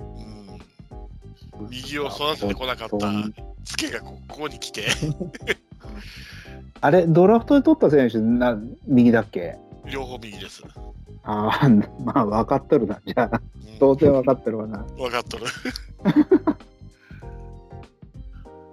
ああ、そういう意味でも堂林はチャンスだったんだけどな。だから堂林とか正髄とか、すごいチャンスなんですよね、来年は。もし、聖夜の去就次第では。かかってるって言ってもおかしくないぐらい。堂林は FA は手を挙げないよね。あげないでしょまことしやかに あの出てたけど、この前ニュースで、ニュースじゃないけど、ちょっと噂で。い要はもうあの、何？人気低迷に困る中日が、うん、手を挙げてもおかしくないんじゃないかっていうので、で、その時は向こうは高橋周平がサードにいるから、うん堂林セカンドっていう話もなきにしもあらずみたいな。安倍どうすんですか、安倍。阿部はもう、どうなんだろうね。だってファーストビシエドでしょ？うん。埋まってると思うんですけど、外野も一角はあ大島がいるわけですし。安倍と競わせるんだよ、やっぱり。知らんけど。でも、やっぱ人気っていう意味では、やっぱ地元ではね、あの堂林が帰ってきたって言ったら、うん、なんか、まことしやかに書いてあるから、あ、なきにしもあらずだなと思って読んじゃったのよ。まあ C ランクですしね。そうそうそうそうん堂林は出ていかないような気がするんですけどね。まあ僕は堂林すごく応援してる選手ですけど、う。うん、彼が変われるきっかけになるんだったら、もう、もうそろそろ僕は FA で出ても別にしょうがないかなと思ってます。そうなんだよね。大田大使パターンでさ、うん。うん、あの、やっぱり、レギュラーになりそうでっていうのをずっと繰り返してるじゃん。うん。うん、だからもう、林が出てきた今、ちょっと今もう完全に逆風だからさ。そうそう。で、彼の年齢から考えると、もうラストチャンスに近いぐらいじゃないですか。そうだね。う。もうん最後の大きい決断じゃないけど、それでもし、いや、もう環境変えたいんですっていうんだったら、僕はもう、しょうがないかなと思って。期待はしてますよ、今でも。うん。今でも期待はしてるんですけども、うん、そこはもうしょうがないかなと思ってますけどね。うん。まあ、うちでその右出したとして、ね、うんうん。レギュラー張ってくれるのが一番嬉しいけどさ、僕らも。ただ、場所、枠がないよね、今、その枠っていうのが、その、し守るとこが。まあ、そうですね、取ってきた外国人にもいるでしょうけど、まあ、ファーストか外野しかないでしょうね、まあ、サーダも林ですから。林が、まあ、2年目のジンクスじゃないけど、よっぽど調子を落とせば別ですけど、サードの面もあるでしょうから。そうですね、サードでは厳しいでしょうね。外野も、どうなんだろ待ってるよね。う。待ってるよね。あ、まあ、そっか、聖夜が抜けるっていうのはあるか。うんうん。聖夜が抜けるけど、西川、あ、う沢さ木って、もう一人。ただ、ウグサがね、あの通年通してやる選手ではないので、今のところ。そうだね。うん、完全に下がってるわけじゃないんですよ。そうだね。うん来年はやってくれんといかんのだけどね。まあ、ちょっと話戻すと、僕、だから、それなりに OPS が稼げる選手が揃っているのであることを条件にするならば、右バッターばっかりより僕は左バッターばっかりのチームの方がいいと思うんですよ。ああ、1年近いから？そう。それ、出塁率が多分ね、何割、何、何パーセントだと思うけど、上がるんじゃないかとは思うんですけどね。だから、い一時巨人が右バッ、右バッターばっかみたいな時あったでしょ？あれに比べれば、うん、左バッターばっかの方がまだいいのかなっていう気はするかなとは思ってますでも対策されませんか？対策はされやすい。でも、だから、どっちかってことよ。もちろんまんべんなくいた方がいいんだけれども、うんどっちに偏るかって言ったら左の方がいいのかなっていう。漠然とね、ですけど、ちうんょっと聞いてて、それを思った。はいはいはいはい。なるほどね。ままあ、うん僕がななんでこの結論に至ったかっていうと、僕、来年はもし鈴木誠也抜けたら、林でいいんじゃないかなと思ってるんですよ、4番。そう思ったときに、あれ？小僧の西川、うぐさ、それから林、坂倉、みなひだなと思って、まあ。ここいい一枚右かましたいよなと思ったら、菊池は多分今の打順でいいと思うんですよ。割とあっこで仕事してそうだね7番、うん7番ぐらいで。うん。7番ですよね。ということは、手っ取り早い、ルーキーを除けばですよ、手っ取り早いのは外国人か、堂林じゃないですか。まあ、正髄の可能性もありますけど、キャリア的には FA 取るぐらいなので、堂林はまあそれだけの実績はあるので、各年覚醒を信じるのであれば、来年をやると。であれば、まあそう、それは一位じゃん。特に3番とか2番堂林っていうのはありですよね。そうそうそう。そうなるとやっぱ3番なのかなと思って、堂林。まあ、もったい、本当、一昨年もったいなくて、一番いいとこに3番に置かなかったから、うん。置いてみたらどうなったかっていうのは確かに見てみたかった気は、今でもしている。そう。まあそうだね。あの時の使い方がね。そう。あとでも誰か買い出せ。あんだけ打っても打順を上げてもらえなかったっていうのはよっぽど信用ないんだね。いや、はいそうとしか思えないでしょ、あの時はシャー与える。とダメだだろうなと思われてたんですよね、明らかに。うんだって、よく言うもんね、7番って一番警戒されない打順って言いますもんね。うんそこが今埋まってるからね、菊池とかで。わけにもいかんし。菊池は、あの打順でいいと思うんですよ、僕は。ししかもすげえキャリアハイ近いようなホームラン数だからですからね。堂林をスタメンに組み込むけど7番ですみたいのは全く無意味だと思う。無意味なんですよ。堂林と菊池を並べても仕方ないんですよ。例えば7、8とかで。そううん。そうそうそう。上位に、上位打線に1人右が欲しいんですよねそう。あと左ばっかりでもいいっていいんですけど。そうすると、去年が欲しいんですよ。どうやったって。そう。そういう意味では、まあ、新人、さっきも言ったように、新人外国人の出来はあるとはいえ、最短は、堂林のが、まあ、去年ぐらいやってくれれば、去年の前半ぐらいやってくれればっていう話ですよね。うん、まあ、あんだけやればね。4割バッターですから、なんて言ったって。そうだよね。もしかしてオリンピックが普通にあったら代表に選ばれてたんじゃないかって佐藤崎で言うぐらいだっけ、いやいや、全然選ばれてたでしょ。ううん。調子いい人を使うっていうことになれば、もう一番最初に名前出るんじゃないの？ん、そうそうそうそうそこもちょっと問題だなとそうだよな。まあでも最初、はい。さっきの話で右左も関係ないよって言うんだったら、もうそれ関係なしに考えちゃってもいいけどね。にしても並び並びすぎんです。から左が圧倒的に多いのは分かるんですよ。確かに多かったじゃないですか。相沢入れても3人でしょ？聖夜とうん菊池と相沢って。で相沢が出ない時なんか2人ですよそれでそれそういう感じで左が多いなら分かるんですけど例えばドーンと聖夜が右で4番に座ってって。うん。なんですけど、今の感じとみんなーそうだね。左になっちゃいますよ。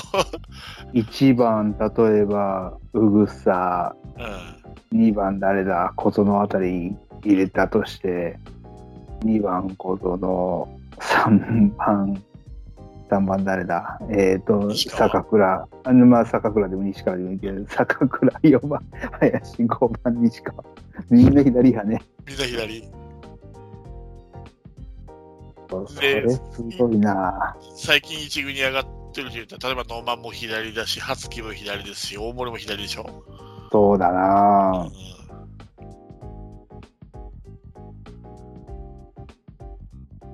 本当左ばっかりだそう。正髄な。だから黒もったいなかったんだよ。切る必要なかったんじゃないかと思うんだけどね。何なんだろうね、もう。でもう好き嫌いでしょ完全に。嫌いなのかなう。ん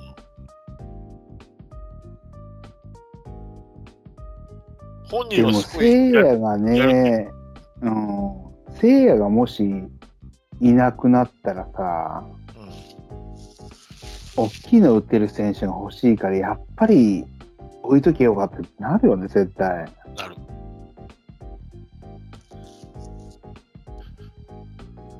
なると思いますよ。なるよね。だって右で今大きいのを打てるのって、相沢と長野も長距も離とは言えないんだよな。う、そう、まあ、正長髄、堂林、そうなんですよね。あのどう二軍二軍の帝王メヒアっていうのもいますけどね。ああ、メヒア、いね。やね、メヒア、メヒアってまだ、あれだよね、契約するんだよね、きっとまだ名前出てないから。するでしょうね。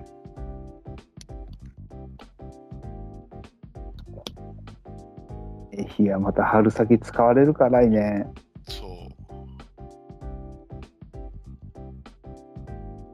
オまープン戦は打つけど、シーズンが始まった途端打たなくなる。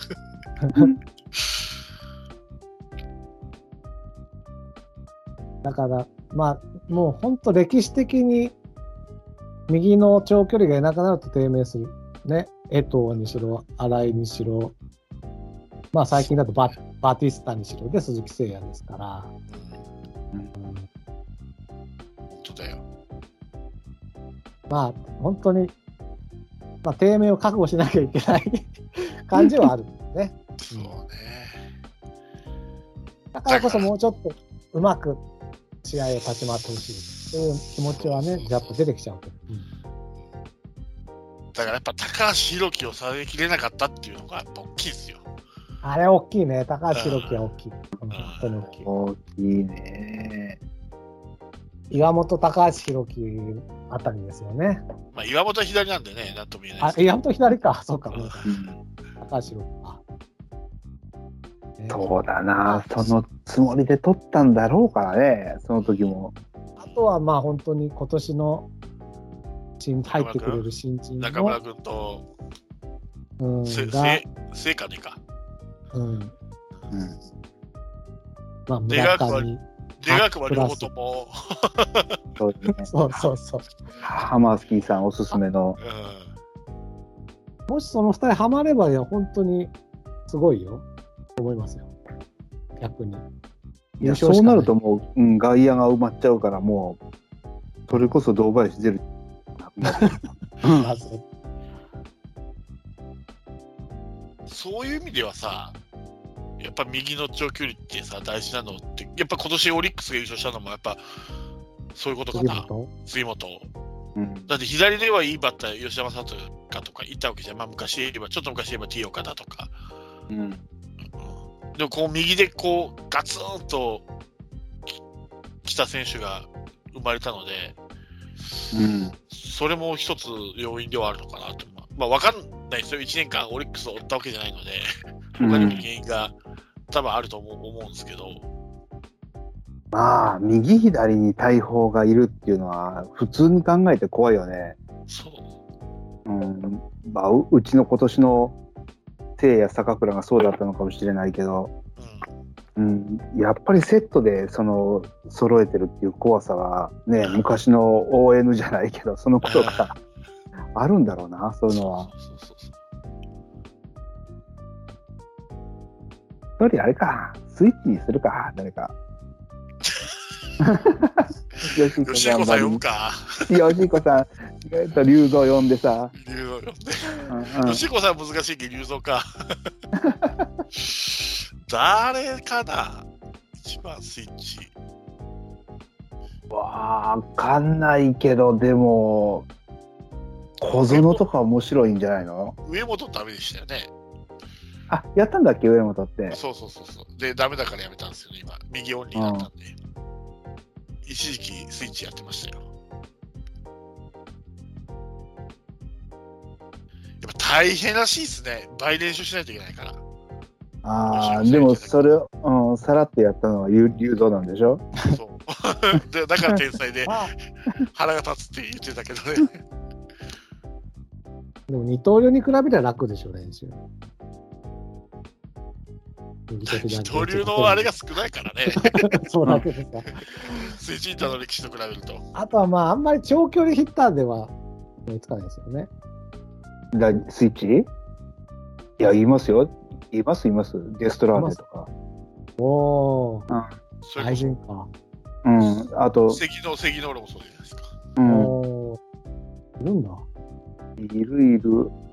結カープにい構ましたよね。スイッチで。外国人で。あ、いたっけ？だっけ？いたいた。確かあの、1試合で右左でホームラン。ああ、なんかいたな。カープの外国人が最初なかったっけ、うん、えー、いたような気がする。そうなんだ。あ、そうか、セギノールそうかな、スイッチでホームラン打ったから、あの、杉谷がやった時に、そそううか杉野、杉ノールって言ったんだね。なるほど、なるほど。テストラーレとか懐かしいな。どっちでも打つからね。ほんまにカリブの怪人だよ、あれ。本当だよね。まあ、ちなみにじゃあそういう意味で打撃でねもしかしたら教えてくれるんではないか候補がいとりあえず国母哲也には声かけたんですよねであとうん石井拓郎さんがく首というか巨人を辞めたといううん。ニュースが今日入ってましたけどね、この辺は取りに行かないのかなカープは。取りていいんじゃないですか。片岡とセットで取りきゃいいんですよ。うん。片岡とセットで。片岡と巨人から。そうねたまには巨人から引き抜かないとね。いや、ほんと、それで言ってた、あの、前も俺、まあ、この首脳陣のあれで言った、あの、国母待望論をずっと言ってたから、今回声かけたんだから、国語にちょっとね、英才教育をして、次期監督候補としてなってほしいなあれ、ロッテはやっぱり、普通に戦力として、だから取ったってことなんですよね。えーいや、僕、指導者として取ったと思うよ。だからもう絶対拓郎さんパターンだと思ったよね。ああ、晩年取って引きずり込んでって。そうそう。それがあったから、カープって早く早めに声上げたんですよ。手上げたんですよ。うんうち指導者として考えてますよって。うんだって戦力外にした選手に戻ってこいっつっても、なかなかそれないじゃないですか。そそれ今、うんた例えば今、国防が例えば独立リーグのまま引退したなら分かるんですけど、うんやっぱりロッテに拾ってもらったらロッテに恩があるじゃないですか。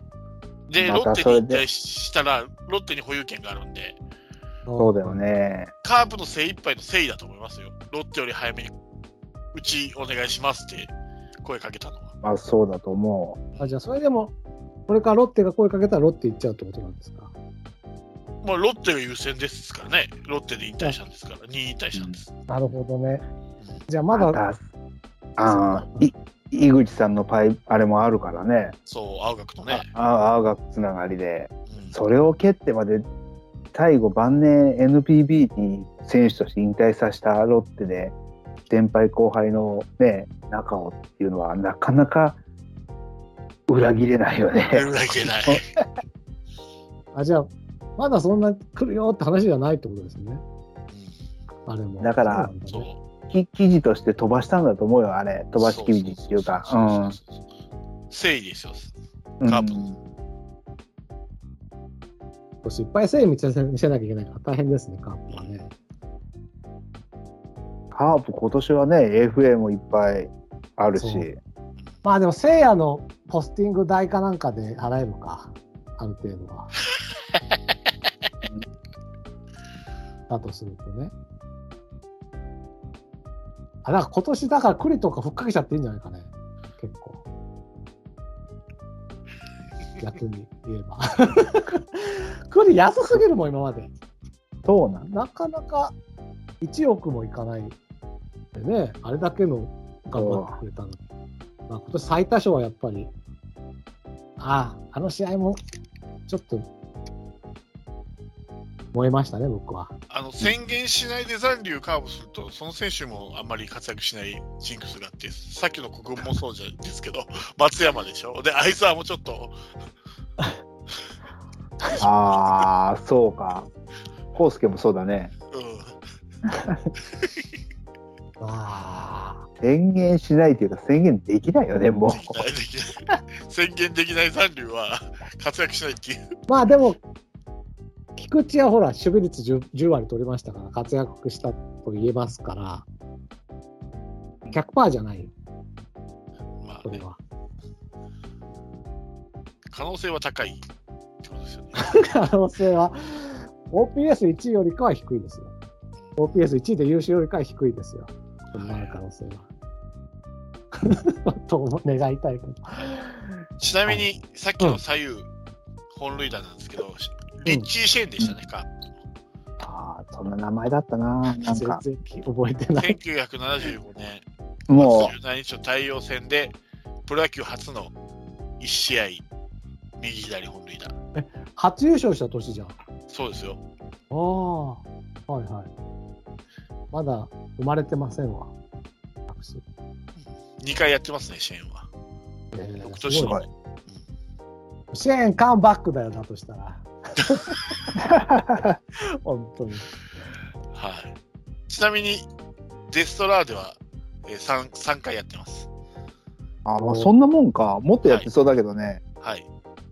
で、最多は、さっきみたいにセギノール。あー9回すげえ、えー、すげえ。オリックスの時に3回、日ハムの時に4回、楽天の時に2回。楽天にもいいたっけ？僕、楽天のイメージが強いですけどね、関あ、そうです。僕は日ハムだな。あ、そう。すごいね。はい。なるほどなスイッチヒッターもさっきの変則ピッチャーじゃないけどいい内容なも。う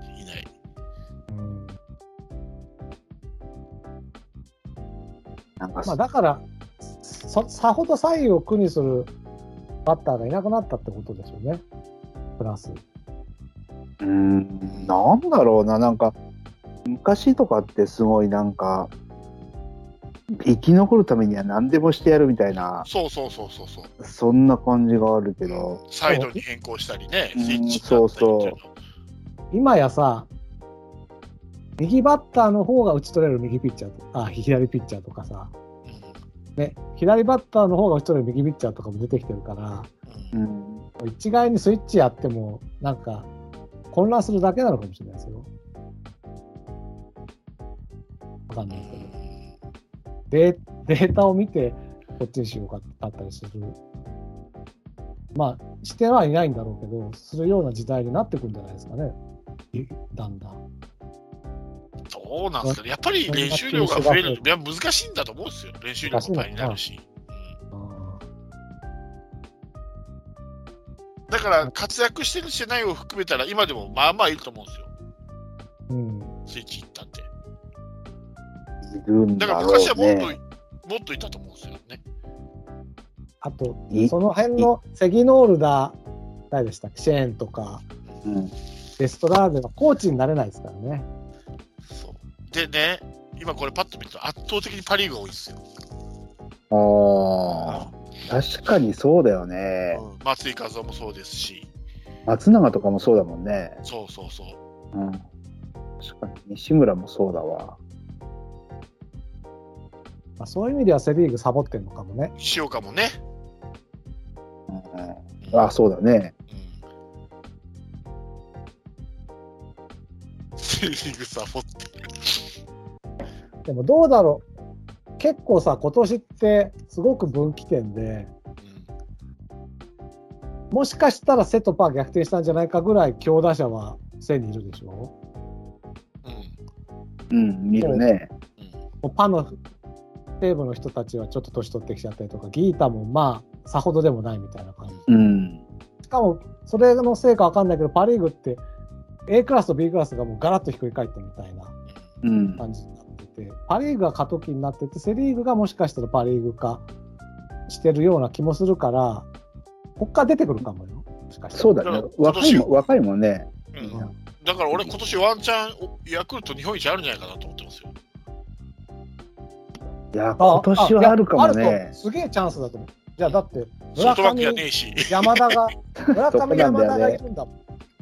だってさ、こっちはもう、柳田だなんで、デスパイネだって、恐れを驚いてたわけじゃん。日ハムだっていや、、それ、大谷だ、中田翔だっていうのが逆にパ・リーグの方が恐れをののいてるんですよ。いや、オリックスだって、ほら、さっきみたいに吉田正尚も俺やいや杉本もいでもね、いわけじゃん。、絶対違う。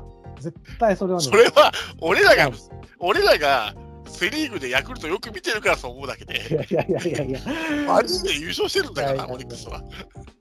ああ、でも、おもしヤクルトとリックスになったら面白いよ、今年。面白いですね。あのなんかね、どう考えても、山本が打ち込まれる姿って想像できないじゃん。こ ういう言い方したら悪い悪いけど、関東と関西のじゃない方対決じゃないですか。まあね、わかんないですよ。今だから下パ・リ克上ーグは対決だから。パ・リーグの、パ・リーグの打は全体的に僕は落ちてると思ってるんで、セ・リーグが多分上がってるから、お僕は山本も打てるんじゃないかって思ってるんですよ。本当に？だって交流戦だってやっぱ逆転したでしょ、今年。ようやくね、しかも一勝ね。まあでも交流戦で誰も勝ってないのか。山本由伸は勝ってないんだよね。なんか、プロ野球チップス勝ったら、交流戦で3連勝みたいなのがまあ、うちがだいぶかもになりましたからね、交流戦は。なんか 山本そうだよ。山本由伸を唯一打てそうなのが吉田正尚なんだよ確かに、確かに。そうそう。聖夜とかなんか村上とかって当たりそうにないんだよな。なんかああいう本当にいいピッチャー来た時って。そうそうそうそう。うんそこはミート力もあってでかいのが打てるって言ったら、もう柳田がちょっとあれだから、もうま吉田正尚なんだよな。交流戦ではですね、ヤクルトはオリックスに9対2で大敗してました。打てないか、やっぱり。いや、交流戦の時期と違いますから、チームが。ちなみに、ヤクルトから、ヤクルトのピッチャーから、吉田正尚と紅林とロベロがホームラン打ってますね、その試合。だって交流戦の頃ってヤクルトまだ3位か4位かそんなところだったでしょ？3位ぐらいだと思う。?3 位でしょ？ただ、あの、勢いはなかった。あとは中日と広島とに勝ってるんで、あまり参考にならないみたいはい。な感じかな。うん、でも、広島、誰にもホームラン打たれてないよ。いや、3勝しかしてねえし。4対0で負けてはいるけど、誰にもホームラン打たれてないよ。何の自慢にもならんけどね。何の自慢か分からんけど。あでも今年は本当出てきたら、山本と宮城をどね、う、うん、打つか。打つしかないもん、ヤクルト。ピッチャーは弱いから。そうそうそうそう。打つしかない。ただね、あれですよ。オリックスのピッチャーとはいえですよ。日本シリーズ初めての選手ばっかりじゃないですか。うんうんシーズン中のようにはいかないと思いますよ、僕は。なるほどね。だって、あの大谷でさえ崩したんですかね、調子を。日本シリーズカープでやるときには。確かに。なかなか。で、ヤクルトの選手は経験してる人数が人がいるじゃないですか、2015年に。まあね。まあすまあ、そうか。うんライアンもいいた？いたでしょう。いたいたいたいた。ライアンもいたか、じゃあ。うんそういう意味では、ちょっとヤクルトの方が有利ですよ。それは村上とかは経験しないけど、山田哲人も経験してるし、25年ぶりだもんな。ね、だから6どんなにカカープだってね。どんなに優勝しできない弱いチームでも25年待てば優勝できるってことですよ。だから阪神も最後2005年でしょ、優勝したのが。だから2030年までで優勝しますよ。でもあれだよ、ロッテはさ、優勝なんな十何年かぶりかもしれないとはいえ、その十何年前、3位からクライマックスで勝って優勝っていう名目でもらっただけで、ロッテってもっとさ30何年してないんだよ。ほ本当のリーグ優勝は。そー、そんなことないでしょ。いや、そうだって、そうだよ。だっていつだろう？に勝ったや CS 優勝としてか数えられないでしょ。いや、そういう年があったんですよ。日本シリーズ出場権だけであって。違う違うの。一回あったの。だから、ロッテの下下克上した年って、3位か、わかんない、2位か3位でリーグが終わって、クライ3位、3位、マックス。ですね、クライマックスで勝ち上がったことがパ・リーグ優勝だった年があるんですよ。はあ。それはうん。あ、確かそうなんだ。多分だからロッテってリーグ優勝は25年どころの話じゃなくて、相当昔なんですよね。ええ本当に、あ、今、見てたらそうかもしんなおそうでしょ？そうなえ、の落合がいた頃？い。いやオ、リオン。落合優勝してないからね、あの時あ、。そっかそっか。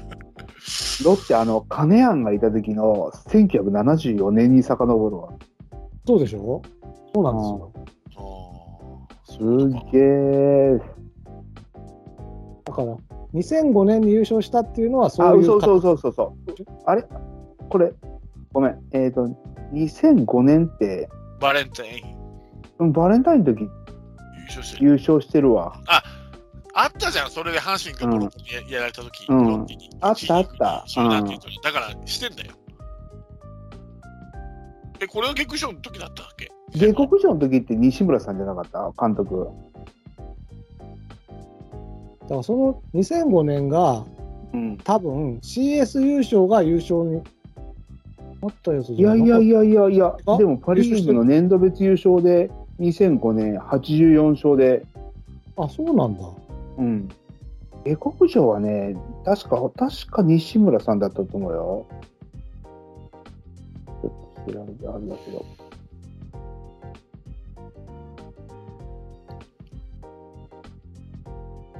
はいはいはいはい。うん。2005年のパ・リーグ見てみるか。ああ、そうだそうだ、2010年。そうだね。2010年。うん、2010年。がうん。下克上ですよね。そうそうそうそう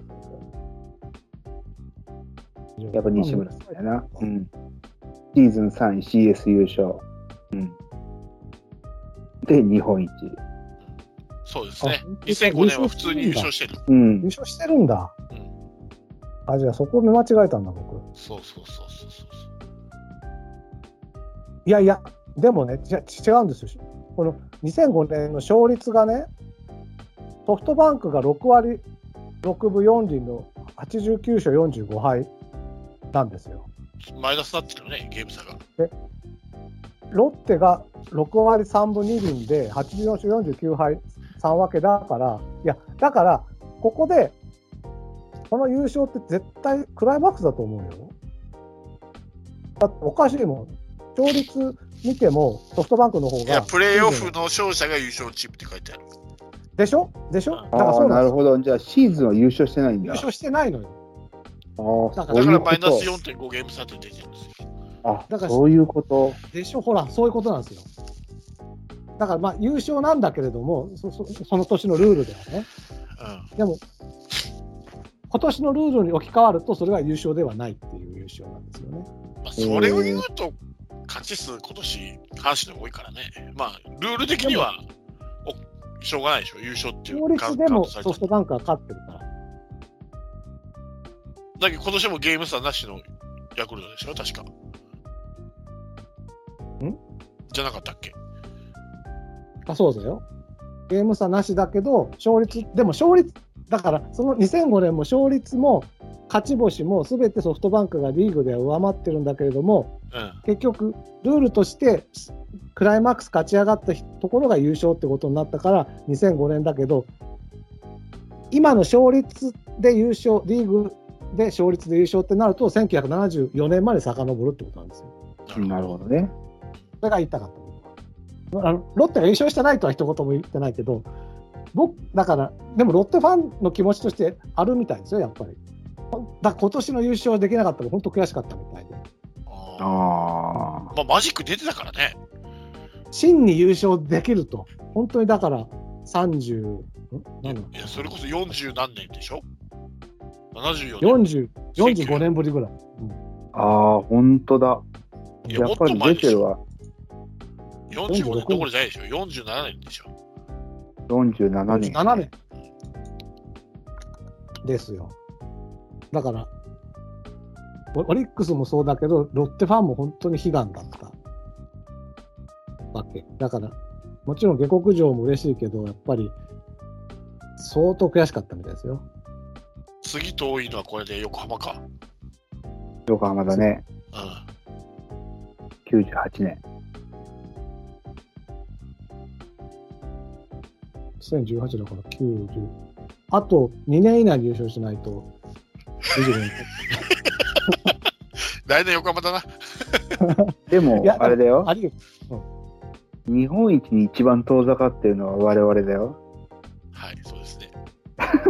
まあまあまあまあ、それは置いておきましょう。でも本当に横浜は、横浜が、は三浦監督が先週の話を聞いていれば、僕の必ず来年優勝できますから。宮崎もキープしたし、いや、おかしくないんですよ。横浜優勝しても。あのメンツおかしくないよ。おかしくないよ。打撃10決に何人いるのよ。横浜選手。いや、そうよ。おかしくないんだって。ヤクルトタイプだね。ヤクルトタイプ。だから2年最下位から優勝だから、2年後だな。来年も最下位だな。再来年優勝だ。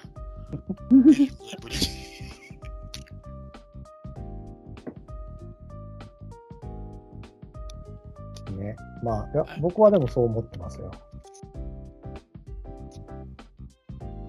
ってな感じですかね。はい。何の話してたか分かんなくなっちゃいましたけど。もう1時間ちょっとで収めてたもらったんだ結局2時間じゃん。結構僕のあの、わーってとこまでは1時間ぐらいで言ってたんだけどね。はい、すいません。余計ないことやとんでもない。いや、とんでもないです。た。はい。というわけで、はい。まあ、そういうわけで、だから僕はだ今日ね、笹岡さんに、の心の中にちょっとね、はい今日の話を止めておいていただければということで、はいまあでも結構面白いですよね、いろんな数字を見て。そうですね。うん。まあ、まあ、打撃ピッチャーときたんで、まあ次はラロッカさんのプレゼンツは守備か走塁でしょうね。いやないよ、そんなの。そんなそうでどうしたからどうしたなんてきっとないよ。やりましょうよ、そこまで来たんだから大変で。したよ。大変だったからもあこれであと2週稼げるから。守備と攻撃う。もう、とりあえずこのシリーズ、とりあえず一旦ここで終了。ええ なんか思いついたらね。はい。うん。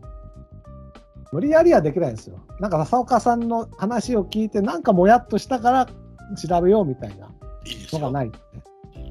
別に今は別にそれに僕はもやっとしてないので。わかんないけどね。守守備もや守備はさ、タイガースキャストでやった方がいいんじゃないの？なぜ、まあ、やっぱりエラーも原因ですからね、きっと、阪神が。だから本当ね、0.0ゲーム差で2位なんてね、本当にどっかなのよ。はね、本当は僕は今日のじプレゼント言うと逆転勝ちが少ないって思うけど、見方によってはエラーが多いとかもあるかもしれないですね。と些細なことなんで、カープよりもよっぽど優勝のいろんなポイントが見つけやすいとは思うんですけれども、まあそういうことで、なんでかカープタイガースの話をして終わるんですが、まあ僕はだから最後に言いたいのは、雄平ありがとうと。で今村もね、今村もありがとう。あまり話題にしなくそして、大竹寛ありがとうと。い。はいはい。ね、いうことで、他にあります？ね。他には。鳥谷に関してはないですか？あ、鳥谷もありがとうですよね。鳥谷はもう本当にあの、2013年 WBC の時、本当はありがとう。大学の同窓でしょ？後輩でしょ？そうそうだし。確かに。あれは栗原はいいですか？中日のバッティングコーチ対談になりましたけど。ま、マジで？あそうなんだ。はい。その代わり西山さんが入りますけど、バッティングコーチ？バッティングコーチバッティングコーチだった。あ、バッテバッテリーよね。びっくりした。バッティングコーチすごい。なんか結構激動にね、ベテラン、中堅が引退してた年でもあるので。まあそういうことで皆さん、ありがとうございましたと。楽しませてもらいましたということで、ちょっとね疲れてしまいました、私にはね。え今日はこの辺で終わりたいと思います。はい。じゃあ皆皆さんもどうもありがとうございました。お疲れ様でした。ありがとうございまはい、した。お疲れ様でした。